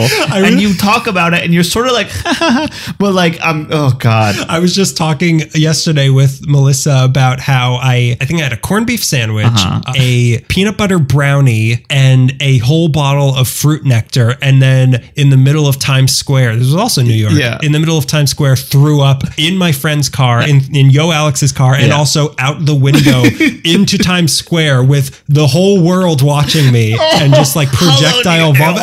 could be New York. That kid just threw up the whole, the Big Apple. He's throwing up a Big Apple right now. That is. I remember you Is saying that the mayor? Didn't you like the handle? That the the grossest part when this is disgusting. Why every time, but so cleaning out the where you hold the door uh, to open it was a horrific experience. I'll never forget. Uh, I remember for your wedding, I formally like I, I met Melissa's dad. I think once before, but like now we were like partying. And he was like, we were talking about Italy and stuff, and I like I leaned in close, like. Daniel told me that you told him not to eat a bunch of strawberries, and he ate No, a it was bunch of cherries. Cherries, that, yeah, that's what it was. Cherries. Daniel, Daniel told me that you you told him to not eat a bunch of cherries, and he ate the cherries, and he was sick, and he's like, yeah, absolutely, because yeah, we were happened. in an area where they're like famous for the cherries, and I told him like I'm gonna go buy I, I'm gonna buy a bunch of cherries, and he's like don't eat too many of them, and I thought he was like playfully like don't eat too many, and then I ate too many, and I realized he wasn't joking. the way you told it to me, it sounded like he put his hand on the, your shoulders and pulled you aside, like, "Don't do it, okay?" And you're like, "Yeah, what? The, Sure. the, the lights around him dimmed and there was a spotlight on him. Do not eat too many cherries. Got it. Absolutely. Since no one's around, uh, Don't mind I'm if I eat, all another the cherries. cherry. yeah, I snuck into the kitchen in the middle of the night. Do do do do do dude. I t- yeah, I took a turkey leg out of the refrigerator. You're like a goblin for food, and I always say like you should look very different than you do, but oh, something Oh, wrong with your you. body. So, so That was you're- a 10 minute you're- tangent. Yeah, that was- Anyways, I'm going to be talking about something that I was very proud to talk about. I'm very interested in this. we're on our two big ones now. by Yeah, the yeah, way, yeah, yeah, yeah, we yeah, saved yeah, the yeah. best for last. We all know this man. We respect him. We've seen him for years. I'm going to be talking about Tapatio and the Tapatio man. He's been a father figure Father. to all of us. We've pitted him against the Cholula lady for years now. His unconfirmed wife, Senorita Cholula, They're never in the same room at the same time. just like a married couple. Tapatio salsa picante or hot sauce was starting in 1971 here in Maywood, Wow, Vernon it's area. that recent. Yeah, it's not old. Sorry. Don't be so defensive. Sorry, sorry, sorry, sorry. It's It a young I- man's hot I, sauce. I, I did this one first, and then I went to El Pato. I'm like 1840. Uh, yeah, so what, what what area was it? Maywood Vernon area, Okay. and it was started by Jose Luis Saavedra. I couldn't find too much about Saavedra, um, his upbringing, other than he came to Los Angeles by way of Mexico. In one passage in an article I read, he was from Mexico City, and another I read he was from um, Ciudad de Mexico, whatever that is. whatever that means, uh, CDMX, uh, Guadalajara, which is a state in Jalisco, oh, which is in the state of Jalisco. And when he got here, he found work at the aerospace manufacturing plant in Vernon. Well, what spurred The- you mean the sausage factory at Vernon? uh, aerospace slash slaughterhouse? I don't know what that's. they slaughtered planes and turned them into hot dogs. There's only one plant in Vernon. They do everything there. well, what spurred Saavedra to start his own company? During the 60s, the hot sauce that would one day become a household item started making the rounds and becoming a hit. Come lunchtime at Saavedra's last job working at the, like I said, when he was working at the aerospace manufacturer, lunchtime he would be serving this hot sauce that him and his wife were making. Uh, they would make batches at home and he would take it to work and like Just I said, for like the the work. yeah, like his just for the workers. He would make it for his own food, but then he started taking it to work and then they probably had a little bit of it and he's like, okay, I gotta make some for everybody now. Gonna make a decoy hot sauce now. oh, isn't that hot sauce bad? And he's like, "Hmm." nice hot sauce nerdling. they push him over right into the slaughter chamber. and everyone, everyone, his wife and all the people that would be serving it at his work was saying, you should probably bottle this and sell this. And he was like, nah, it's too much trouble. And he was always shrugging it off. Now that's something I can relate to. Hey, you should do this thing. Nah, probably not. Does it have food? I can't eat it? Nah, probably not. Well, he wouldn't be shrugging it off for long because in 1971 there was a recession and Jose Luis Saavedra was laid off from the plant where he worked. He then took on two part-time jobs to, just to keep his family afloat, his, his wife and his three kids. And on top of these two jobs, his wife now was pushing very hard for Jose to start his own company bottling this hot sauce, and that was starting to sound like a better idea than working these like two jobs. but what what would you call it? Well, he was looking for something catchy and he wanted to use something like familiar to him, and so he used his wife's family name. And the hot sauce company he was opening was going to be called Cuervo. If you're familiar, Cuervo is the and he na- wanted to use uh, his cousin's first name, Jose.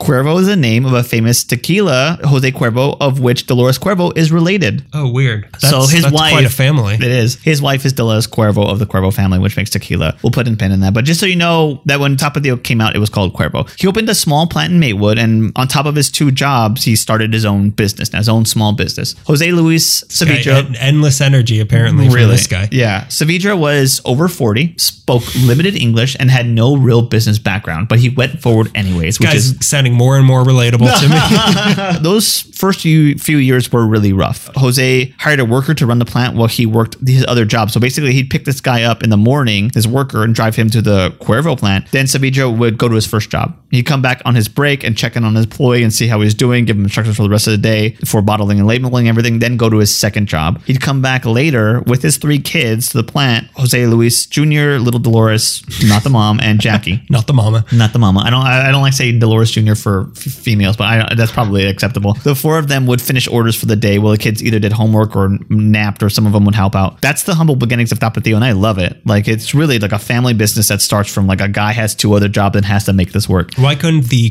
Cuervo side of the family kick in a little money to make this easier? I don't know. They've No, never Yeah, stated. we support you. Yeah, Uh, we'll as- support you uh, spiritually. Yeah, as much tequila as you want, as long as it's one bottle a month. They did everything by hand. He said, "I, you know, I removed the stem, I grind the peppers, and I even applied the glue to the labels. I did. They did everything." Do you know what kind of peppers they use? No, I didn't. I didn't look into that that much. I was I was spelled They're down by the story. peppers. Uh, making it was only half the battle, and trying to get the stores to stock it would prove a little bit more difficult than actually making and putting and bottling in it. Uh, it was really tiring. He would leave the bottled hot sauce at markets in East LA for consignment, meaning like they would only get paid whatever they sold off. His luck changed through a Japanese-owned grocery store which ordered 10 cases of 24 bottles, which is a massive order for them at the time. That's something I was going to discuss later, but now's a good time too. Tapatio is well loved outside of the Latino area, like non-Latino, non-Mexican restaurant settings. Really love Tapatio. You'll find it at like Asian restaurants and stuff. Uh, It's a fixture on tables of restaurants across cultures, and Los Angeles, of course, is a prime way to see the different places they would get displayed. Sometimes I sometimes I don't like that because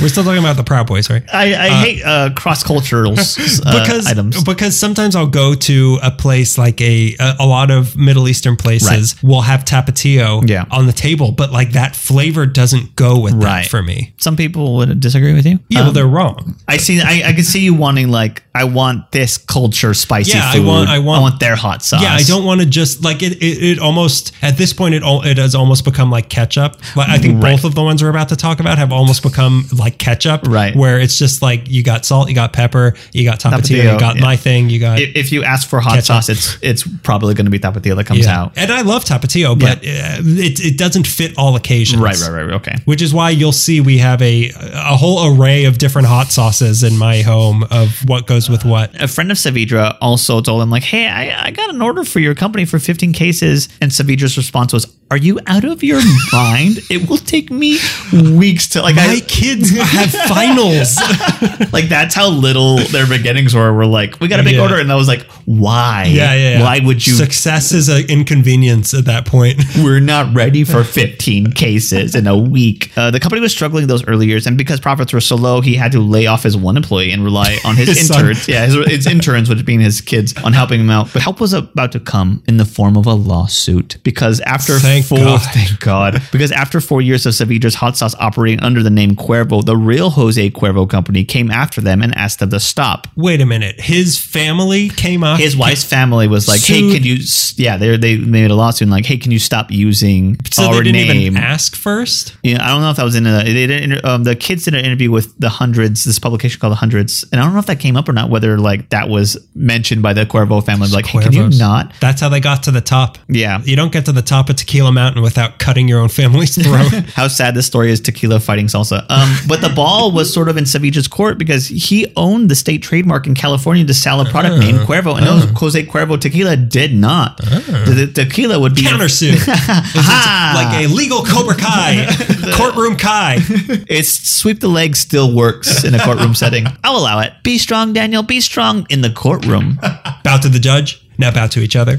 Sue. like I was saying, the tequila would be infringing on the salsa's copyright in California. A deal was worked out between the two companies, and Saavedra sold the name and the California distribution rights to Jose Cuervo International Inc. and used the cash from the buyout to purchase the production equipment to get their salsa picante off the ground. Now we can make 15 bottles. Yeah, now with that, now that's no problem. 16 bottles. Here's the weird thing: if we if we had a Patreon level where we had side stories, this would be a Patreon uh-huh. level for Yeah, a we've side got. story. I feel like there's a few in this episode. Which, hey, if that sounds like a good idea to you, let us know Let and us we'll know. create one. Yeah. And we will charge you at the out and up the wazoo for it. So Jose's wife's Dolores is directly related to Jose Cuervo. Got it. Tapatio's main competitor. Is Jose Cuervo a real person or is that just like a I generic imagine name? it's a real person Okay. at, at some point. Tap- Now, who's Don Miguel? Who's Pepsi Cola? Tapatio's main competitor is and always has been Cholula hot sauce. right. Which in my mind, there is no competition. Not, not at all. Cholula hot sauce is owned by Jose Cuervo International. I don't know when they purchased Oh, that. weird. So there's a Tapatio named Right. Cuervo, directly related to Cuervo. Instead of joining, they made them stop calling themselves Cuervo. They bought the rights, and then they went for another hot sauce, which is the competitor This of is, Tapatio. this is almost like the monster energy thing of like yeah. Coca Cola Yeah. trying to like if I can't beat them, I'm gonna buy their competition. that that's really weird. It's really weird. I don't understand it, and I, I bet, and the kids are alive. I could have asked them, like, what's the deal with that? But I don't know. It wasn't in the hundreds article, so I what about Gourmet Sleuth? You love Gourmet Sleuth? I don't love him. I need him. I don't like working with a guy. He's quite orny, orn, orny, ornery. He talks in puzzles. He has a guy named Watson, but he only uses Watson as a soundboard. He keeps doing some sort of powder out of a little case he carries around, and he oh, he has needles. I don't. know. I think he likes vaccines. I think he's pro-vax. that pig is pro-vax. Not until it's approved by the FDA. It got approved. Ooh, what? uh, who? How about it's approved by the NBA? what do the Proud Boys say about it? Are they pro? I love that Trump was like, he should get vaccinated. People were like, "Bah!" like, oh, this is bigger than him now. Whoa! I thought this was all about him. So now he has the means of production, Right. But he needs a brand name, a new brand name. Okay. And then it came to him. Charo. Uh, he bought 10,000 labels and started selling his hot sauce under the name Charo. what? Uh, yeah, but was quickly sued because This guy has the like the what like I'm going to name this one Murder She Wrote. he was quickly sued because despite what the state Ay, of ay, ay. California records state, Is that what Charo says? Ch- ch- Ch- What is it? Cha cha charo. Cha cha cha Charo. um, anyways, so they, they they go for the name Charo, and it was quickly sued because despite what the state of California record said, there was already a name, a company named Charo. So ten thousand labels wasted. He's like, I printed them already. So what to call this new salsa picante? How about- how about churros? Churro bread hot sauce. well, what to call this salsa picante? Well, Ceviche's kids were all born in Guadalajara, and anything that originates from Guadalajara is called a tapatio. So why not What, honor? what, what do you mean? What does that mean? uh, I got to it. So why not honor his kids and have a term familiar in their community and call the new salsa picante a tapatio? Yeah, anything from Guadalajara is uh, typically uh, referred to as a tapatio. I didn't look up what tapatio means, though. It's just Oh. something from there. What is that? What do you mean? Like some like a? It could be a person. It could be a car. I heard like nouns, like a person. They also like call things that come from Guadalajara tapatios. What? Like know. instead of saying like that thing from Guadalajara. Yeah, they'll say tapatio. That tapatio. I bet it served initially as like things, and then like a person would come over like he's a tapatio too, and then people like ha ha ha, but then it just stuck. Well, it sounds like someone's uncle, Theo. Uncle Tapa. Mm. He likes tapas. That's this is why we call him Uncle Tapas.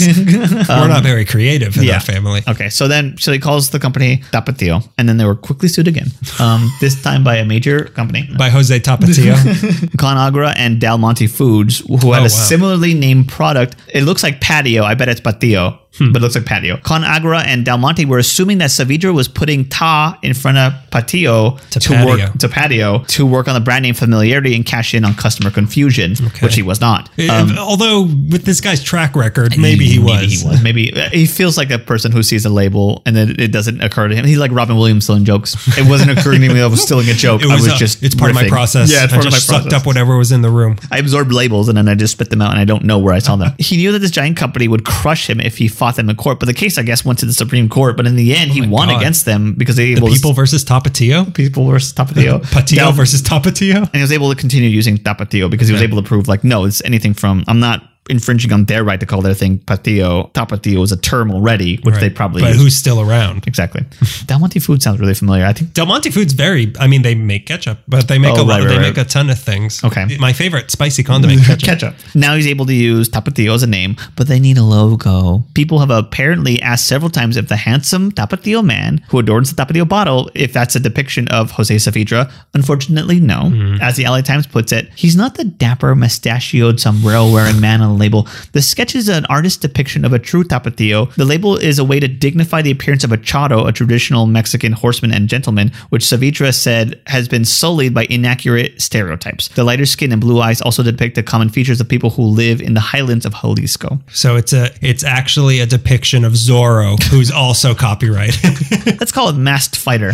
Tapatio's next big strike comes in mid 70s when United Western Grocers Incorporated, the largest food distributor, they placed their first order for 25 cases, and it would be a long relationship that would lead to other deals that would build the company up across the country and lead Tapatio to become a nationwide popular hot sauce. Through the 80s, Saavedra got help from his new college age kids, you know, Jose Luis Jr. Still making him bottle his hot sauce. The son, Junior, studied medicine in Mexico. Dolores, the daughter, studied law, and Jackie studied finances and accounting. And in 1985, they all joined the company. All that that those three Those are the, the three. ingredients of Tapatio. That's the triad right there. In 1985, they all joined the company to help out and eventually brought their own kids on board. So Tapatio is really a family organization, which we love to see. We love In and Out. Uh, we love In and Out stories. uh, not related. We No, love it. we love In and Out, completely unrelated. In and Out is also another family organization, which Right. the granddaughter is now running. Dolores, the daughter, also married a gentleman named Roche, who studied law and now works for the company on legal matters. So like they're just bringing like, you related? Get in there. Mario Lloyd. What do you do? Yeah. do we know anyone who works in vinegar? Are you attracted to any vinegar people? So during the 80s, Tapatio moved out of the little 750 square foot place in Maywood, and they moved to a new place that was like 8,500 square feet, less than a mile from their home. As they got more popular in the late 80s, Tapatio started releasing the 10 ounce bottles, and it was followed by the 5 ounce bottles. So you see like the taller one and the Right, shorter right. one. The they- little ones are too small. yeah, they are. small. like two meals. It's good to put in like a purse or something and be Yeah. like, oh, I put them in uh, women's purses in the supermarket because I like seeing women get uh, stopped by Flustered. security Yeah. uh, on the way out. And be like, oh, you like Tapatio? Cool. I like the topper My for wife, Cholula. love, my wife loves fork. Tapatio. She's not here. Maybe we should hang out sometime and talk salsa. Um, 1989, with their success at the I'm related to Jose Cuervo. in 1989, with their success at the highest it had ever been, they introduced the Mother Load, 32 ounce bottle. Mm-hmm. my God, are those the ones that that don't even have the same top? It's like yeah, yeah, it's like a like a it's like a jug almost. yeah, it's like a jug. Yeah, Maybe I'm thinking of Valentina. No, uh, no, I think it's still it like No, it's- instead it's- of a twist off, it's like a flip. Maybe. Oh no, I think it's a pointy. It's a sriracha top. top. Oh, sriracha really? top. I think it's a pointy. All right, that seems more. E- I hate having a shake. Yeah, yeah, yeah. I don't yeah, like yeah. having. Don't make me shake. Listen, chubby checker, don't make me shake. I know what you are. I will rattle. I will roll. I will not shake. By 1996, Saavedra and his family realized that they had outgrown the newest facility and had to once again move. So they had to have one made. They couldn't move into a factory, so they had one. They were rich enough now to have one made. The place was big. It was 30,000 square feet, and it would be their new home for Tapatio to grow even bigger. And this is the last place. This is where they are now. By the year 2000, Tapatio had both a gallon size for amusement parks and small packets for Oh yeah, fast yeah, food. yeah. I've they seen have- those. Yeah. I, I, think they have them at Staples Center. Even. Yeah, I think they do. Yeah. In 2010, Tapatio made a distribution deal with Kraft Foods, which expanded Tapatio's reach even farther. And after all these years, Saavedra is very tight-lipped about his success, not revealing how much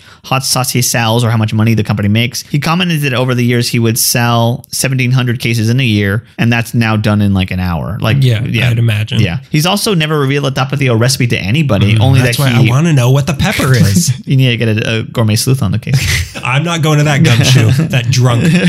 that opium addict. He he won't he won't say what the recipe is, but he's tried. He said that he's tried hundreds of recipes until he finally landed on something unique. Tapatio is gluten free, MSG free, and sugar free. By 2016, they began releasing dry seasoning for fruits and vegetables and premium meats like smoked sausage with a, a Tapatio man on the packages. For a while, me and Melissa were both obsessed with Tapatio Ruffles. Oh, I like didn't Lay's know. Ruffles. Yeah. it was it was so good. Really? But they have a lot of different chips that'll have the Tapatio guy on it. Really? I was like, oh, is that Zorro? I know they have like ramen noodle packets and sunflower Yeah, they do, they do. In 2021, that's it's now their 50th year, 50th anniversary year, and the company is still going strong. They have a thing on their website right now where Fluffy Gabriel Iglesias promotes Oh, God. Tapatio items and tours of factories and cooks things with famous chefs and riffs and He's stuff. so funny. He is He's so, so, funny. Funny. I love him so much. He's funny. You know why I love him? Because he's funny. because of the Hawaiian shirt. Because of the Hawaiian shirts and he's funny. That's how I know he's funny. And he's uh, for a while, was also the Tapatio man. Him and his, his Chihuahua were on the labels Okay. with the, the hat and everything. Uh, I'm glad that- you gotta go buy one because I'm- limited edition. You better put limited it with your. Jar Jar Binks Pepsi can because that's going to be worth something someday. I would pay so much for a Cholula bottle that had Kyle Kinane on it. About it, Fluffy said, Tapatio is Mexican royalty and I get to be king for a day. Buddy, you can be king forever. You're so funny. You're so funny in You're that so Hawaiian funny. shirt, Fluffy. Fluffy, you are not just fluffy. You are also funny. They should call you funny. Their online store is insane. I never realized how badly I want Tapatio products. I don't even like spicy food, but I'm like, I think I want the commemorative Day of the Dead Tapatio Oh, face cool. mask where the Tapatio man has a skull painted on his face. I think I need that.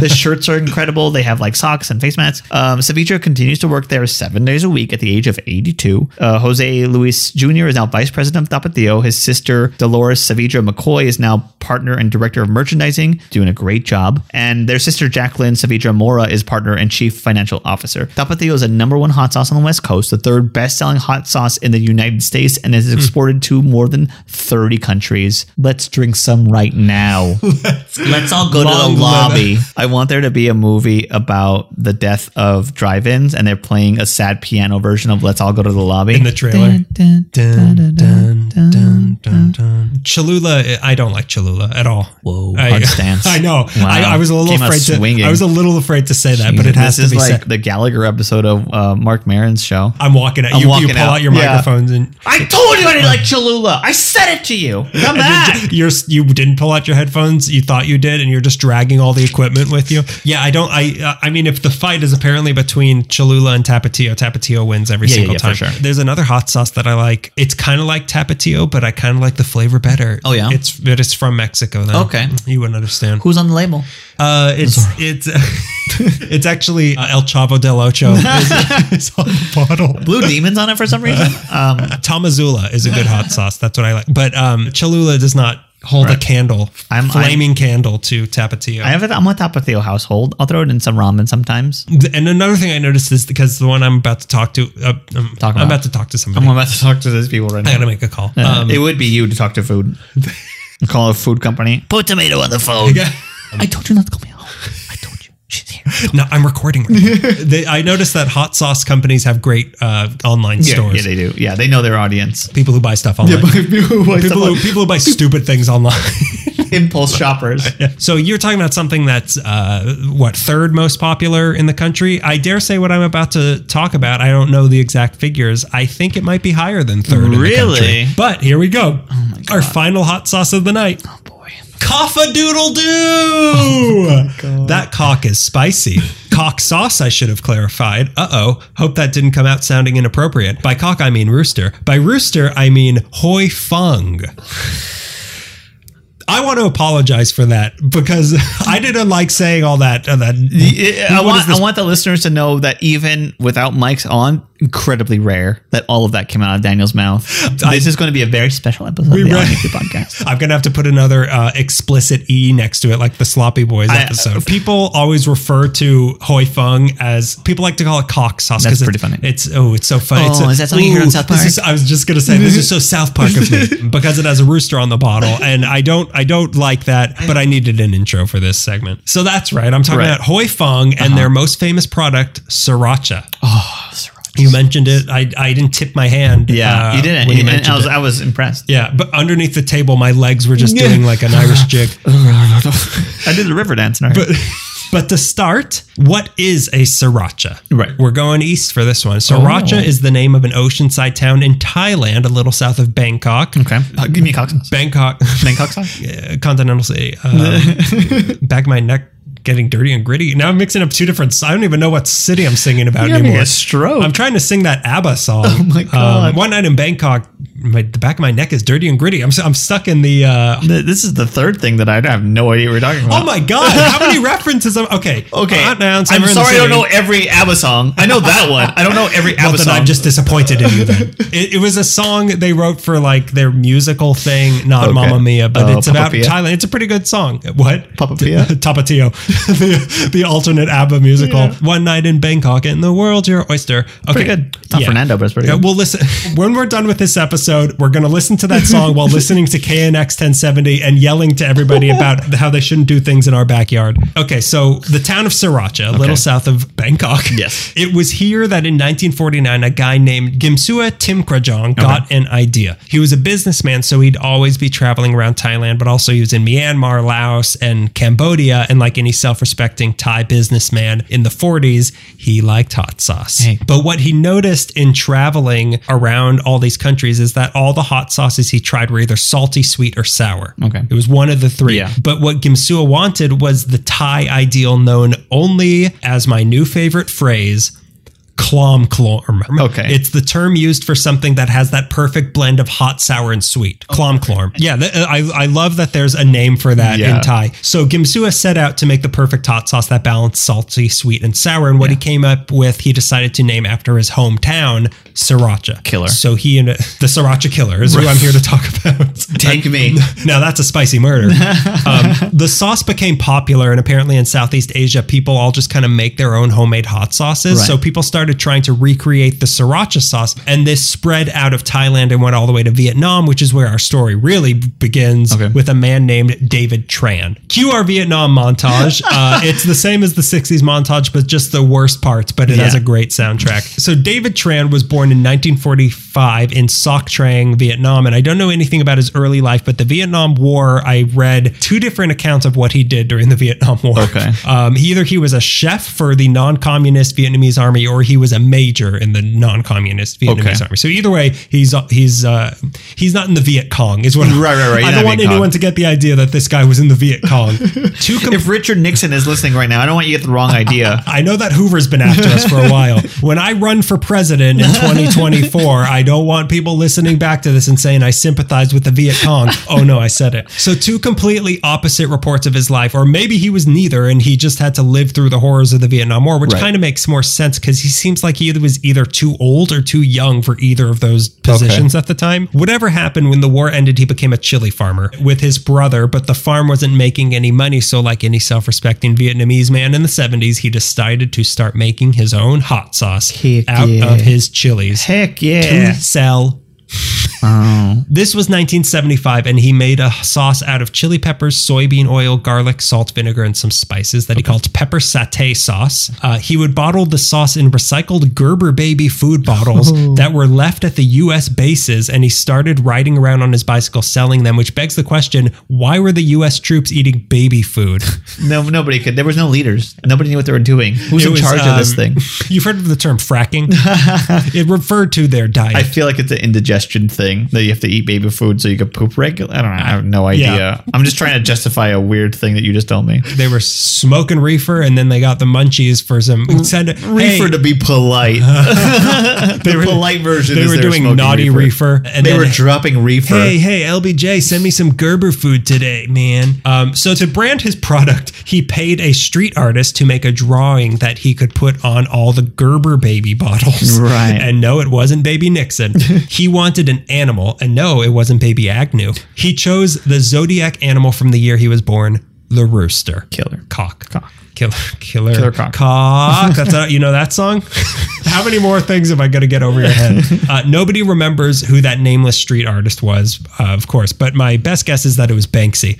So this was his now now his logo was this logo, rooster because he was the year of the rooster. His makeshift hot sauce company had no name, but he started making money. But 1975 in Vietnam wasn't all hot sauce roosters and bicycles. Well, what else was going on there? Well, was something else going the, the problem was that something had just ended. A war had just ended that had been going on for 20 years. Years and in an example of American involvement that certainly could never be repeated, almost detail for detail, exactly about, oh, 26 to 46 years later, uh, the country that had been so painfully fought over was collapsing back in on itself with everything they had been fighting against taking full control. Saigon was taken by communist forces and things were not great for the people of Vietnam. Right. Then in 1979, China invaded the country, starting the Sino Vietnamese War, which lasted only a month, but between the two sides, about 50,000 people were killed in one month. Hmm. China did this because they were angry that Vietnam was fighting with the Khmer Rouge along their border with Cambodia, because the Khmer Rouge were an ally of China, Right. which they saw as Vietnam taking a stance in aligning itself more with communist Russia than with communist China, who wanted to maintain their grip on Southeast Asia. Is this? yeah, no. You I follow mean, all this? Yeah, I, I Which genocide uh, do you want me to clarify first?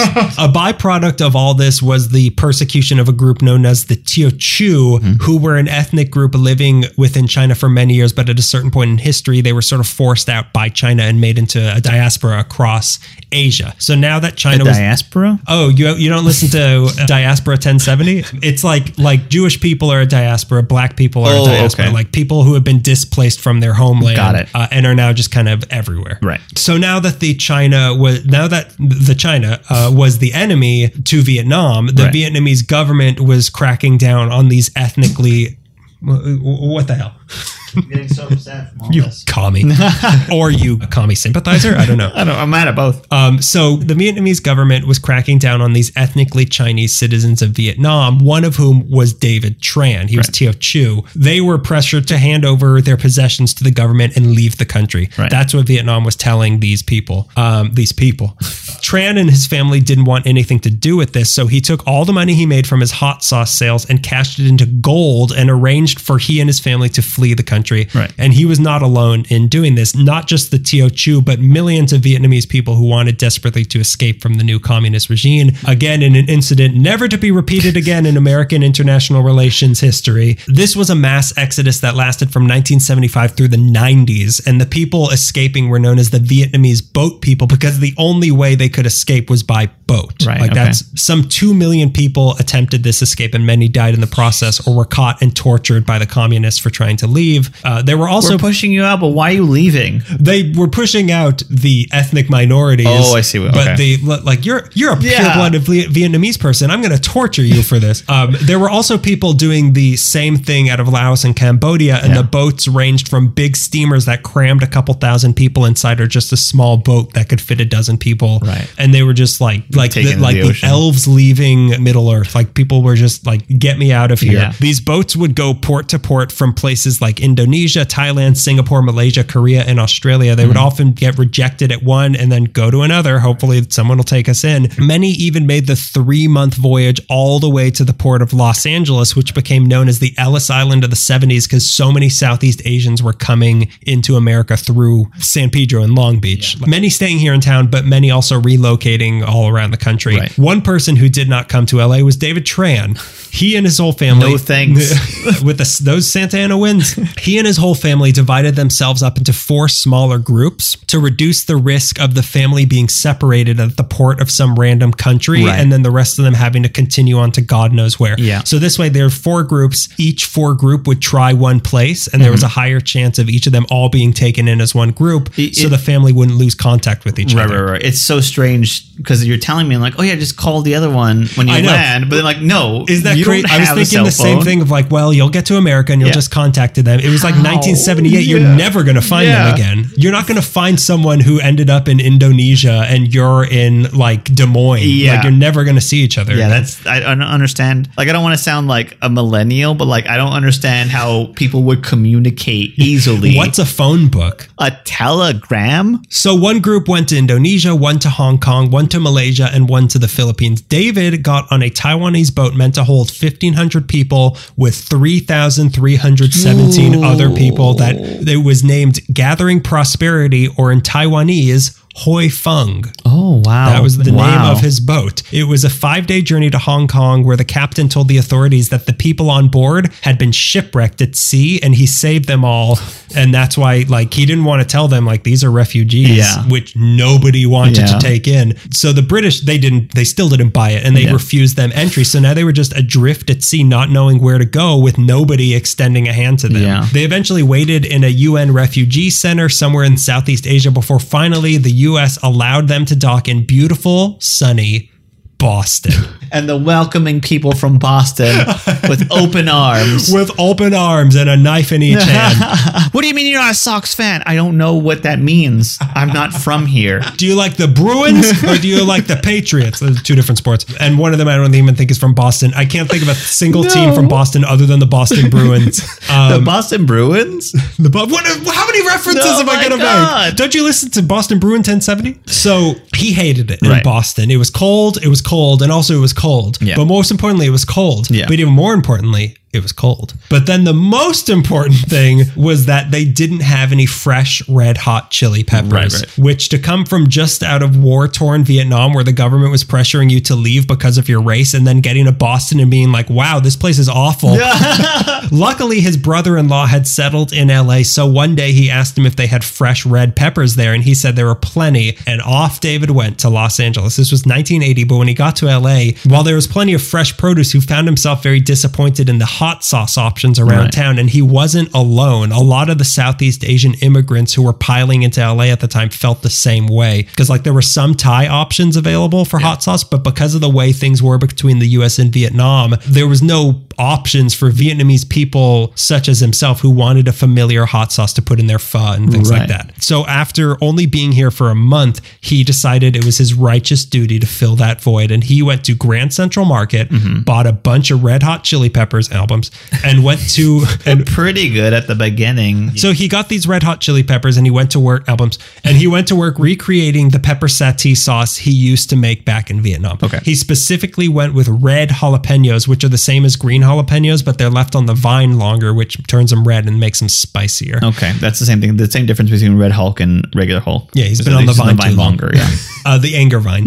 um, eventually, he felt he got the recipe right, and he painted his signature rooster on the side of his van and went supermarket to supermarket and restaurant to restaurant in the Asian parts of town, mostly in Chinatown. Were they in baby food bottles again? I don't know. Maybe. It's not a baby food bottle. It's a rooster bottle. Can you tell there's a rooster? It's on a there? baby rooster. There's It's a a, chick, baby a little chick. He clearly saw that he was satisfying a need, and soon he started selling his sauce in the Vietnamese places down in Little Saigon in the Forbidden Zone of Orange County. And after just one month, he made a thousand dollars in profit. Pretty nice. Pretty nice. After a few years, the demand amongst the Asian community was so high that in 1983, how high was it? That in 1983, he cashed in his life savings once again, but this time to buy a 5,000 square foot factory on Spring Street in Chinatown, Los Okay. Angeles, to keep up with the demand. Uh, the machines he bought for the factory didn't work well for what he was doing, so he had to learn how to engineer Oh and build and then invent new designs for machines that could get done what he needed to Wild. get done. now, his original intention with making hot sauce was that he was trying to make something his fellow Southeast Asian expats would, like. And as such, he never did any advertising. He just sold them to areas with that population. And if you knew about it, you knew about it, and everybody knew about Yeah. it. Like he, he never ran an ad, never did a on Yeah. KNX 1070 or anything like that. Like it just, uh, much like, again, like this podcast, it just became so popular without just an unspoken popularity No- no one amongst the ever- Asian community. amongst refugees. Most of our listeners are refugees. But then something big happened in LA in 1984. Oh, mm. No, it wasn't the revolution against Big Brother we were all hoping for. That's right. It was the Summer Olympics. That's right. They came to Los Angeles. The entire world descended upon LA, and this inspired David that maybe he should consider making a sauce that was meant not only for his fellow Southeast Asian immigrants, but something for the entire world. Like he just got caught up in the Olympic yeah, I'm sure everybody did. Yeah. yeah, he was. I'm making these woven baskets for the entire world. he got the tattoo, the rings tattooed on his arm, and all he did was see like one karate match uh, in Reseda. Um, it was kind of local, but it was a big deal to them, so I just kind of got there was a, an illegal kick to the head, but he still liked it. And the sauce he chose for this was a recreation of a sauce that was famous where he was from. We learned about a long time ago in this story. Sriracha. He created his own version of that hot sauce Mm-hmm. he knew from home and he slapped it in a clear bottle with his rooster on it and a bright green cap that was meant to imitate the stem of a fresh chili pepper. Never thought about that. Yep. And suddenly there was a whole new type of hot sauce in Los Angeles. And for that matter, America. Right. It caught. And that, and for that matter, the world. And for that matter, the solar system. and for that matter, the galaxy. And for that matter, the multiverse. Starring Willem Starring Dafoe. Willem Dafoe and Benedict Cumberbatch, probably. it caught on fast first amongst the Southeast Asian community, but then the Asian cooks, much like Tapatio, the Asian cooks who worked in restaurants around LA started bringing sriracha, Huy Fong sriracha, Yeah. into work to use in their personal meals Oh, cool. that they would make for themselves. And then eventually it started getting incorporated into the food at those restaurants as well. What do you? What, what's that green thing that you're putting on your food? Oh, nothing. Nothing. You wouldn't like You it. wouldn't- you wouldn't like you it. wouldn't There's not it. enough for both of us. It's ketchup. It's It's, ketchup. um, Use more ketchup. It's Asian ketchup. Leave me alone. A lot of times, the spicy in a spicy tuna roll is sriracha itself. Oh, really? Uh, the popularity started to grow more and more amongst the general public, which led to an increased demand. So he had to move into a bigger factory that was 68,000 square Jeez. feet in Rosemead in 1996, which was the former factory three of Wham-O, who is the company that invented hula hoops, frisbees, and slip and slides. and that's how the Sriracha slip and slide was invented. and as we all know too well, increased exposure to the general public means you have to deal with the opinions of the general public. That meant a lot of people complaining that the sauce was too hot, to which David responded, if you don't like it, use less. we don't make mayonnaise here. That's a good. That should have been the slogan Yeah, of the of the bottle. There's a lot of Vietnamese on the bottle. That's what he's saying. we don't make mayonnaise. mayonnaise. We don't make mayonnaise. Lao Wai. Which leads us to how he got it so hot. I got info on the peppers for you. Unlike me. you had, you did not have this on Tapatio. Hey, he Hoi was- he, David Tran, he's not so tight-lipped as He wants the world to know. as Jose Cuervo. David sourced all his peppers from one specific farm who he felt picked the perfect peppers for Are you practicing? Are you getting ready? I'm getting episode? warmed up for the Yeah. ep- when we start the episode. Yeah. So the, it was the perfect peppers for his picante sauce.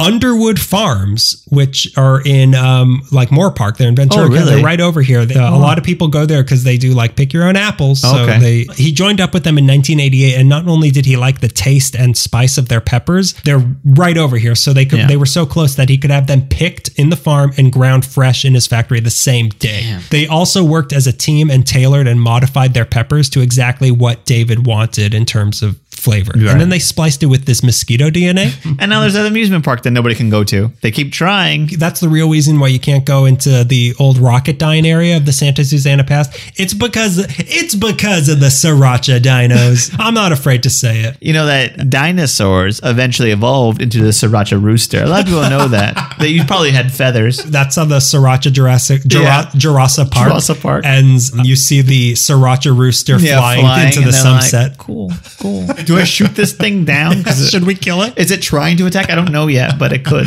and then Jeff Goldblum falls asleep, and we all say goodnight, Jeff Goldblum. So to, they started out dedicated. They dedicated 50 of their acres at Underwood Farms to making peppers exclusively for Huy Fong, and eventually that grew to 1,700 acres, which was 75 percent of their whole farmland Wow. was devoted exclusively to making Huy Fong sriracha. God, that's amazing. Huy Fong Sriracha was always popular from the day it came out, but around the mid to late 2000s, you Yeah. you probably remember. I, remember this. I don't even know what references you get anymore, so maybe you remember this. For whatever reason, the internet really latched onto Yeah. Sriracha, and it exploded in popularity. It became like a religion for people, and companies started capitalizing on that with Yeah. Sriracha popcorn, Sriracha hummus, Right. Sriracha croutons. I remember everyone was wearing Sriracha shirts for a while. Yeah. As I was doing research for this, someone walked by me with a sriracha shirt. I'm like, oh, hmm. you must have gotten that in the mid to late 2000s. bon Appetit named it ingredient of the year in 2010. There's video of the astronauts eating it on the International Space You're Station. kidding. In 2000. the space. and this is also how Alien started. Uh, in 2007, the entire company sold out of their entire inventory in September, which meant there were three months of the year that they could not sell sriracha because there was no sriracha. I guess I'm taking a vacation. David also never patented the name sriracha, so Oh wow. so tons of imitators popped up, and when a, that and the bottles, some of the imitators use the same exact bottle, Yeah. but like the lid is yellow. And when a place like Taco Bell started doing sriracha tacos, Huy Fong didn't see a penny of that, but David did not mind because he just saw this all as good publicity, Right, right, right, and he didn't have any reason to worry either because not only was his sriracha made with such high quality ingredients at a really high quality level, but it was dirt cheap. Yeah. Tran has never raised the wholesale price of the sauce, and you can get like a giant bottle for maybe five dollars Yeah. at most. Like I saw a really big bottle yesterday for like two thirty Yeah. In the afternoon. It cost forty dollars. he always set out to make a rich. This is his thing: a rich man's sauce at a poor man's price. Right. That's all he wanted to do. It's so cheap. Like we were talking about at restaurants, you'll see that they'll just put an entire bottle of it out on each table, like it's ketchup, which Mm-hmm. Yeah. is also part of the reason it became so popular because people got visual recognition of seeing this hot sauce Yeah. at the restaurant because they don't care. Like if someone's gonna run out with their sriracha bottle, like oh, big deal, and I do, and they don't chase. They can't chase you They can't ch- legally. They can't chase you. unless it's over five dollars worth of sriracha, and it never It is. never is, baby. I weigh it. They they became so big. How big did were How they? big How big did they become? um, that they outgrew the Wham-O factory. Wow, And really? in 2010, they started building a 40 million dollar, 170,000 square foot brand new factory in Irwindale. At here's that word again that for some reason is trouble for me. Azusa Okay. Canyon Road and Cypress Street, which is now Irwindale's biggest building, is the Sriracha factory. They can tell the seasons by how the sun hits the Sriracha factory. Um, and on the equinox, oh, it's beautiful the way that the sun hits the sambal. This new factory operates 24 hours a day, six days a week, capable of grinding over one ton of peppers a minute, Damn. 21 tons a day, and about 100 million pounds a year, churning out 3,000 bottles of hot sauce an hour and some 20 million bottles of hot sauce a year. But it wasn't all smooth sriracha for Huy Fong. At times, it was downright chunky sambal. to start, the proud residents of Irwindale persuaded the proud city of Irwindale to sue Huy Fong. Why? In 2013, because the residents complained that the spicy smell from the factory was like tear gas and was making their throats hurt and their eyes water. Fair. Eh, this is a perfect example of a NIMBY. These are NIMBYs, Greg. Okay. What I'm telling you about are NIMBYs. I thought it was Kimby, uh, not in my backyard. I thought it was Kirby. Are these people not all Kirby's that we're talking about? They swallow other characters Yeah, and, and, they then become big. They and fly around. yeah. David assured them that his factory didn't smell and that they only actually grind the chilies for three months of the year during late summer to mid autumn, which was the harvest. He even opened up the factory to free weekly tours to show people that nothing overtly stinky was going on. Right, he, he hung a banner that said no tear gas made here. That should also that's also on the bottle. But the lawsuit ended up partially shutting down the factory temporarily, which led to David threatened to move the factory out of California, which was so serious a threat that Governor Jerry Brown had to personally broker a peace treaty between Huy Fong and the city of Irwindale because that would be a huge financial blow to California if they left. As part of the agreement, they had to install new filters into the factory to keep the smells inside, and the citizens of Irwindale had to grow up. And in May 2014, the lawsuit was dropped. I say that, but if I lived across the street from Oh, the absolutely, yeah, would. I, I would would, never- and, yeah. like my baby was turning red every day because of the You, you would complain if a, if a building was too tall. You'd be like, "What? How dare they?" my wind current. Nah, I couldn't see that cloud that looked like a dog for five minutes. a bird flew behind it, and if that building wasn't there, I could have seen the bird for longer. It was an egret, Greg, My favorite, you know that, and you know what? Governor Jerry Brown knows that. and his his son uh, or his dad. Who was the other Brown? I don't know. My only reference for Jerry Brown is the Dead Kennedy song. Jerry Brown, Jerry Brown. Then a more permanent problem arose in 2017 when a financial dispute arose between Huy Fong and Underwood Farms, Oh no. which led to their partnership being terminated. Uh, that's where all the stuff comes from. Yeah, you don't have sauce without the chili. That also says that on the bottom. Um, under it's a, a really long label. Underwood Farms started making their own sriracha using their peppers, while Huy Fong had to find new suppliers elsewhere in California, New Mexico, and Old Mexico. Okay. which kind of pained David because he prefers to get as many ingredients as he can from the U.S. because he wants Yeah. to repay the favor to the only country that granted him asylum. Right. Some people feel that the sauce isn't the same since they switched suppliers. Uh, then there was a personal slam from the granddaughter of the originator of the original sriracha sauce. Okay. I was waiting for this. Yeah, this malevolent force in the shadows it should not be forgotten. Uh, something of a Coach Kreese, uh, Sensei Kreese, sorry, um, Cobra Kai. The traditional sriracha is thicker, sweeter, and tangier than Huy Fong's version. Right. And the granddaughter says that she hates the Huy Fong version. Whoa. She says it's just overpoweringly hot with no other flavor and is definitely not clom clorm. Um, Give me some of this clom chlorm so I could try it. I'll, I'll happily like, mm, okay, okay, okay. clom clorm is a state of mind. Okay, they both taste like pain. Okay, great. Well, you know what? I kind of agree with her. I'm not a huge fan of sriracha, of the Huy Fong sriracha, because I do feel like it's certainly spicy, but I don't really like the flavor. Like it's very Yeah. vinegary and I don't really, it kind of overpowers you. Right. I do really like their chili garlic. I will say that. Okay. In fact, it's part of my chili arsenal, my hot sauce ars- ars- arsenal. Arsenal. Some people collect closets full of guns in case something happens. I collect a bunch of chilies in case. And mine are also ends. locked up. In case, I don't up. want my kid to. to hurt himself with one of those chili or a friend or me. Uh, the granddaughter went on to add another slap in the face, saying champagne is one kind of drink, sriracha is one kind of sauce. Like it's not sriracha unless it's from sriracha. Wow. She doesn't like that David used their name for his sauce, but if you want to see if this lady can back up her words, her original family brand is Sriracha Panich, which I have not been able to find anywhere in town. And believe me, I have looked. um, and sticks and stones can break his bones, but hurtful words about his peppers don't really matter because David Tran is laughing all the way to the spice Bake. Yes. He says, I know it's not Thai sriracha, it's my sriracha, which is a rhyme I don't know if he intended, but it's pretty it good. worked, and that should be. Uh, yeah, it's on the bottom. It's on the Add it to the bottom. Get rid of the ingredients and just add it to the bottle. no sort of warnings like Yeah. there might be lead in this, uh, giving the rhyme. And his sriracha controls 10% of the entire hot sauce market in the United States. But it's not even about the money for him, which is something only people with money can say. um, he's not interested in ever selling the company because he's more interested in just providing a good hot sauce to people who want it rather than the profits like other companies are. Right. And that's a slam on whoever you cover. that's why he keeps it within the family with his son as the president, his daughter as the vice president. Uh, All he, these chili people keep it in the family. I know they really do. It's it's uh, two chilies in a on a, a pod. Yeah. Okay. Sure. Two chilies in a podcast. Here we go. That's the name of the episode. Um, he also never set out to become a billionaire, which is something only billionaires can say. I didn't know how I was going to make it this far. Oh, I only wanted four hundred million dollars. he said that he just wanted to make enough fresh chili sauce so that everyone who wants Huy Fong can have it. Nothing more. He keeps it simple. They only make three sauces. They make sriracha, sambal, oelek. I don't really know how to pronounce that, Yeah. and chili garlic. I know how to say that, and that's the one I like. Chili garlic. I love garlic. that. They still never advertise because they don't have to, and they employ no salespeople because they also don't have to. He just wants to keep making it, and he wants to keep making it spicier as well. Like it, I think it's spicier than it used to be. He also seems like a really friendly guy. Like Yeah. everything, he seems nice. He usually greets people on the end of those tours, and he reads fan emails, and he even takes recipe suggestions. I guess. So next time you drive through Irwindale and start coughing, just remember this and smile. It's not just the COVID that's doing that to you. It's the Huy Fong factory. Unless you make it to Monrovia and you're still coughing. If you get to like Rialto Yeah. and maybe Rancho Cucamonga, You might have COVID. it- you might have COVID. Dr. Fauci stand up, you might have COVID. I can't wait for this special.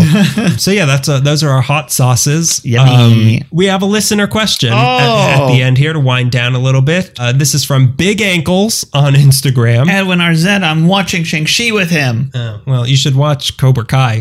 you, you like uh, karate fighting? Uh, Hey, you like some sort of martial arts stuff? this is like a grandpa who's really into Cobra Kai. You like karate fighting? He's trying to get his grandkids to watch Cobra Kai with him. You like karate fighting? I watched all three seasons, so I'm kind of a purple belt now. That's just my waistline. Something's wrong with me. So here's the here's this question: How long would it take to walk from Union Station entrance to the end of Venice Boardwalk? I assume he meant the pier, the Venice Pier. Sure, sure. We have guesses, and I looked it up. Okay. what's your guess? Well, okay, I'm trying to remember, but I remember biking. It's a mile every 10 minutes, the speed I was going. okay, I can run a mile a minute. Don't ask my gym teacher because they don't remember well, but I can run a mile a minute. I remember biking from Echo Park through downtown to hit Venice and then taking Venice to my brother when my brother lived in Little Ethiopia to Fairfax, and that was an hour and a half to two hours. This is like a, this is 20 like the. Los Angeles SATs, and we're, if you leave on a Schwinn bike from Echo Park and you have to be in Little Ethiopia by 4 p.m. I'm gonna say four hours. Four Okay. hours of solid walking, Okay. very little breaks. Okay, keeping I, a good pace. See, uh, I did a similar thing because I was thinking about when we walked, when me and Melissa walked from Sherman Oaks to Studio City, and that takes about like maybe forty-five minutes, maybe an hour. Right. So my guess was nine hours. Like I, I, Oh, okay. I that's what I thought. Right. Your guess was four hours. Yeah. I looked it up on Google Maps, Little Walking Man. yeah, Five hours and 23 minutes. Okay. Which seems very, like, that's kind of crazy that you can walk from Union Station to the ocean The in five hours yeah. and 23 minutes, which I think we should do. I've always been saying we should do we like should a, do a- A pilgrimage. I wasn't far off. This little walking man on Google walks faster than I do. Yeah, this guy won't stop. He's walking through the uh, Pacific Ocean right now. You want to, you want to, here's something you can never stop doing. right. Leaving us uh, reviews on iTunes. Look, here's a, here's, here's an easy way. If, uh, if you're wondering, how do I leave a review? Yeah. How do I do this? Here's a new link you can use. It's ratethispodcast.com slash LA Meekly. And you can go to that website and it will take you to where you can leave us a review Okay. on iTunes and a few other places. But it's do it because it's really helpful. It gives us more sort of cachet and it, Right. it makes us uh, more searchable. It makes us look better and Yeah, it yeah, feels yeah. good. It feels good. That's how we're going to become the sriracha of podcasts.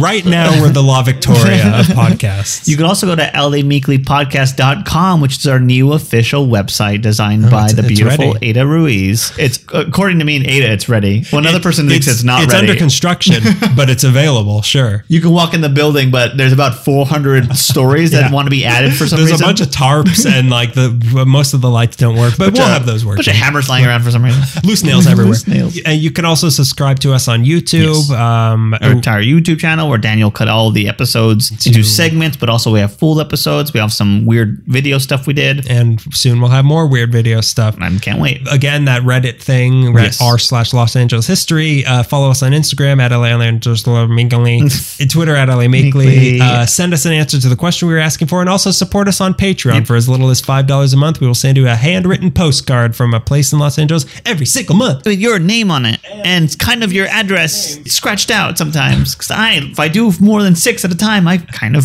stop paying attention. I did ten today. Did you? I did ten. I was in a mood, and Oh, I wow. I felt like a real scrivener. I have to make piles, so I, I make sure to not do like I can't do like three Galcos at once. Yeah, I so know. I have to like I- make uh, piles. How many? God, what am I? What else am I going to say about Ah. pans? And then you have to be like, these two people are not going to read the same thing about pans. I could write the same thing about pans to two separate people. They'll never know. My biggest fear is that someone's. I'm gonna like get lazy and write the same thing twice, and then someone's gonna post, post it it. online and say, "What the?" And then we and then it's the big. This is a Patreon gate, and, and suddenly I'm kicked out of the NFL. Yeah, that's our that's our hot sauces. Made me kind of hungry. It didn't make me as hungry as other episodes. yeah, yeah, yeah, yeah. I really want ramen with. Uh, Oh, that that does sound that sounds really good, on Yeah. a, kind of cold day. maybe in like uh, when the second ice age hits Right, in right, like then we- 2032 then maybe you'll want some more cold ramen yeah the, these low, la uh, hot sauce uh, Los Angeles. Los Angeles. She thunk? loves me. The hot sauce capital of the world. try these. Try Yeah. these. I, I kind of want to try La Victoria again, even though I know I don't like it. I know. I, I kind of like and as you were talking. I can taste for sure. Have a tang in my mouth for sriracha and tapatio. But as we're talking about negatively about Cholula, I'm like, I can't remember how Cholula tastes. I should probably have a little It's bit. probably Of it. best that you don't remember how Cholula tastes because Cholula doesn't taste. It's That- just wet. So uh, yeah, enjoy the hot month, September. Uh, we'll see you in a couple weeks for our next music episode. And uh, if you don't listen to those for whatever reason, I think some of you don't. I don't know why. It's us in shorter doses. Yeah. What do you? What more do you What- want? Um, we'll see you uh, it's October. October If not, or our Halloween episode, probably. uh, so enjoy it. Uh, we'll see you then. And that's been yet another episode of LA Meekly. KNX 1070. I love ABBA. Did I do it? The, the, the world is your oyster, Greg. the world is your oyster. As in, I don't like oysters. All right. All right. All right. All right, all right, Fight all me, right, all right. karate style.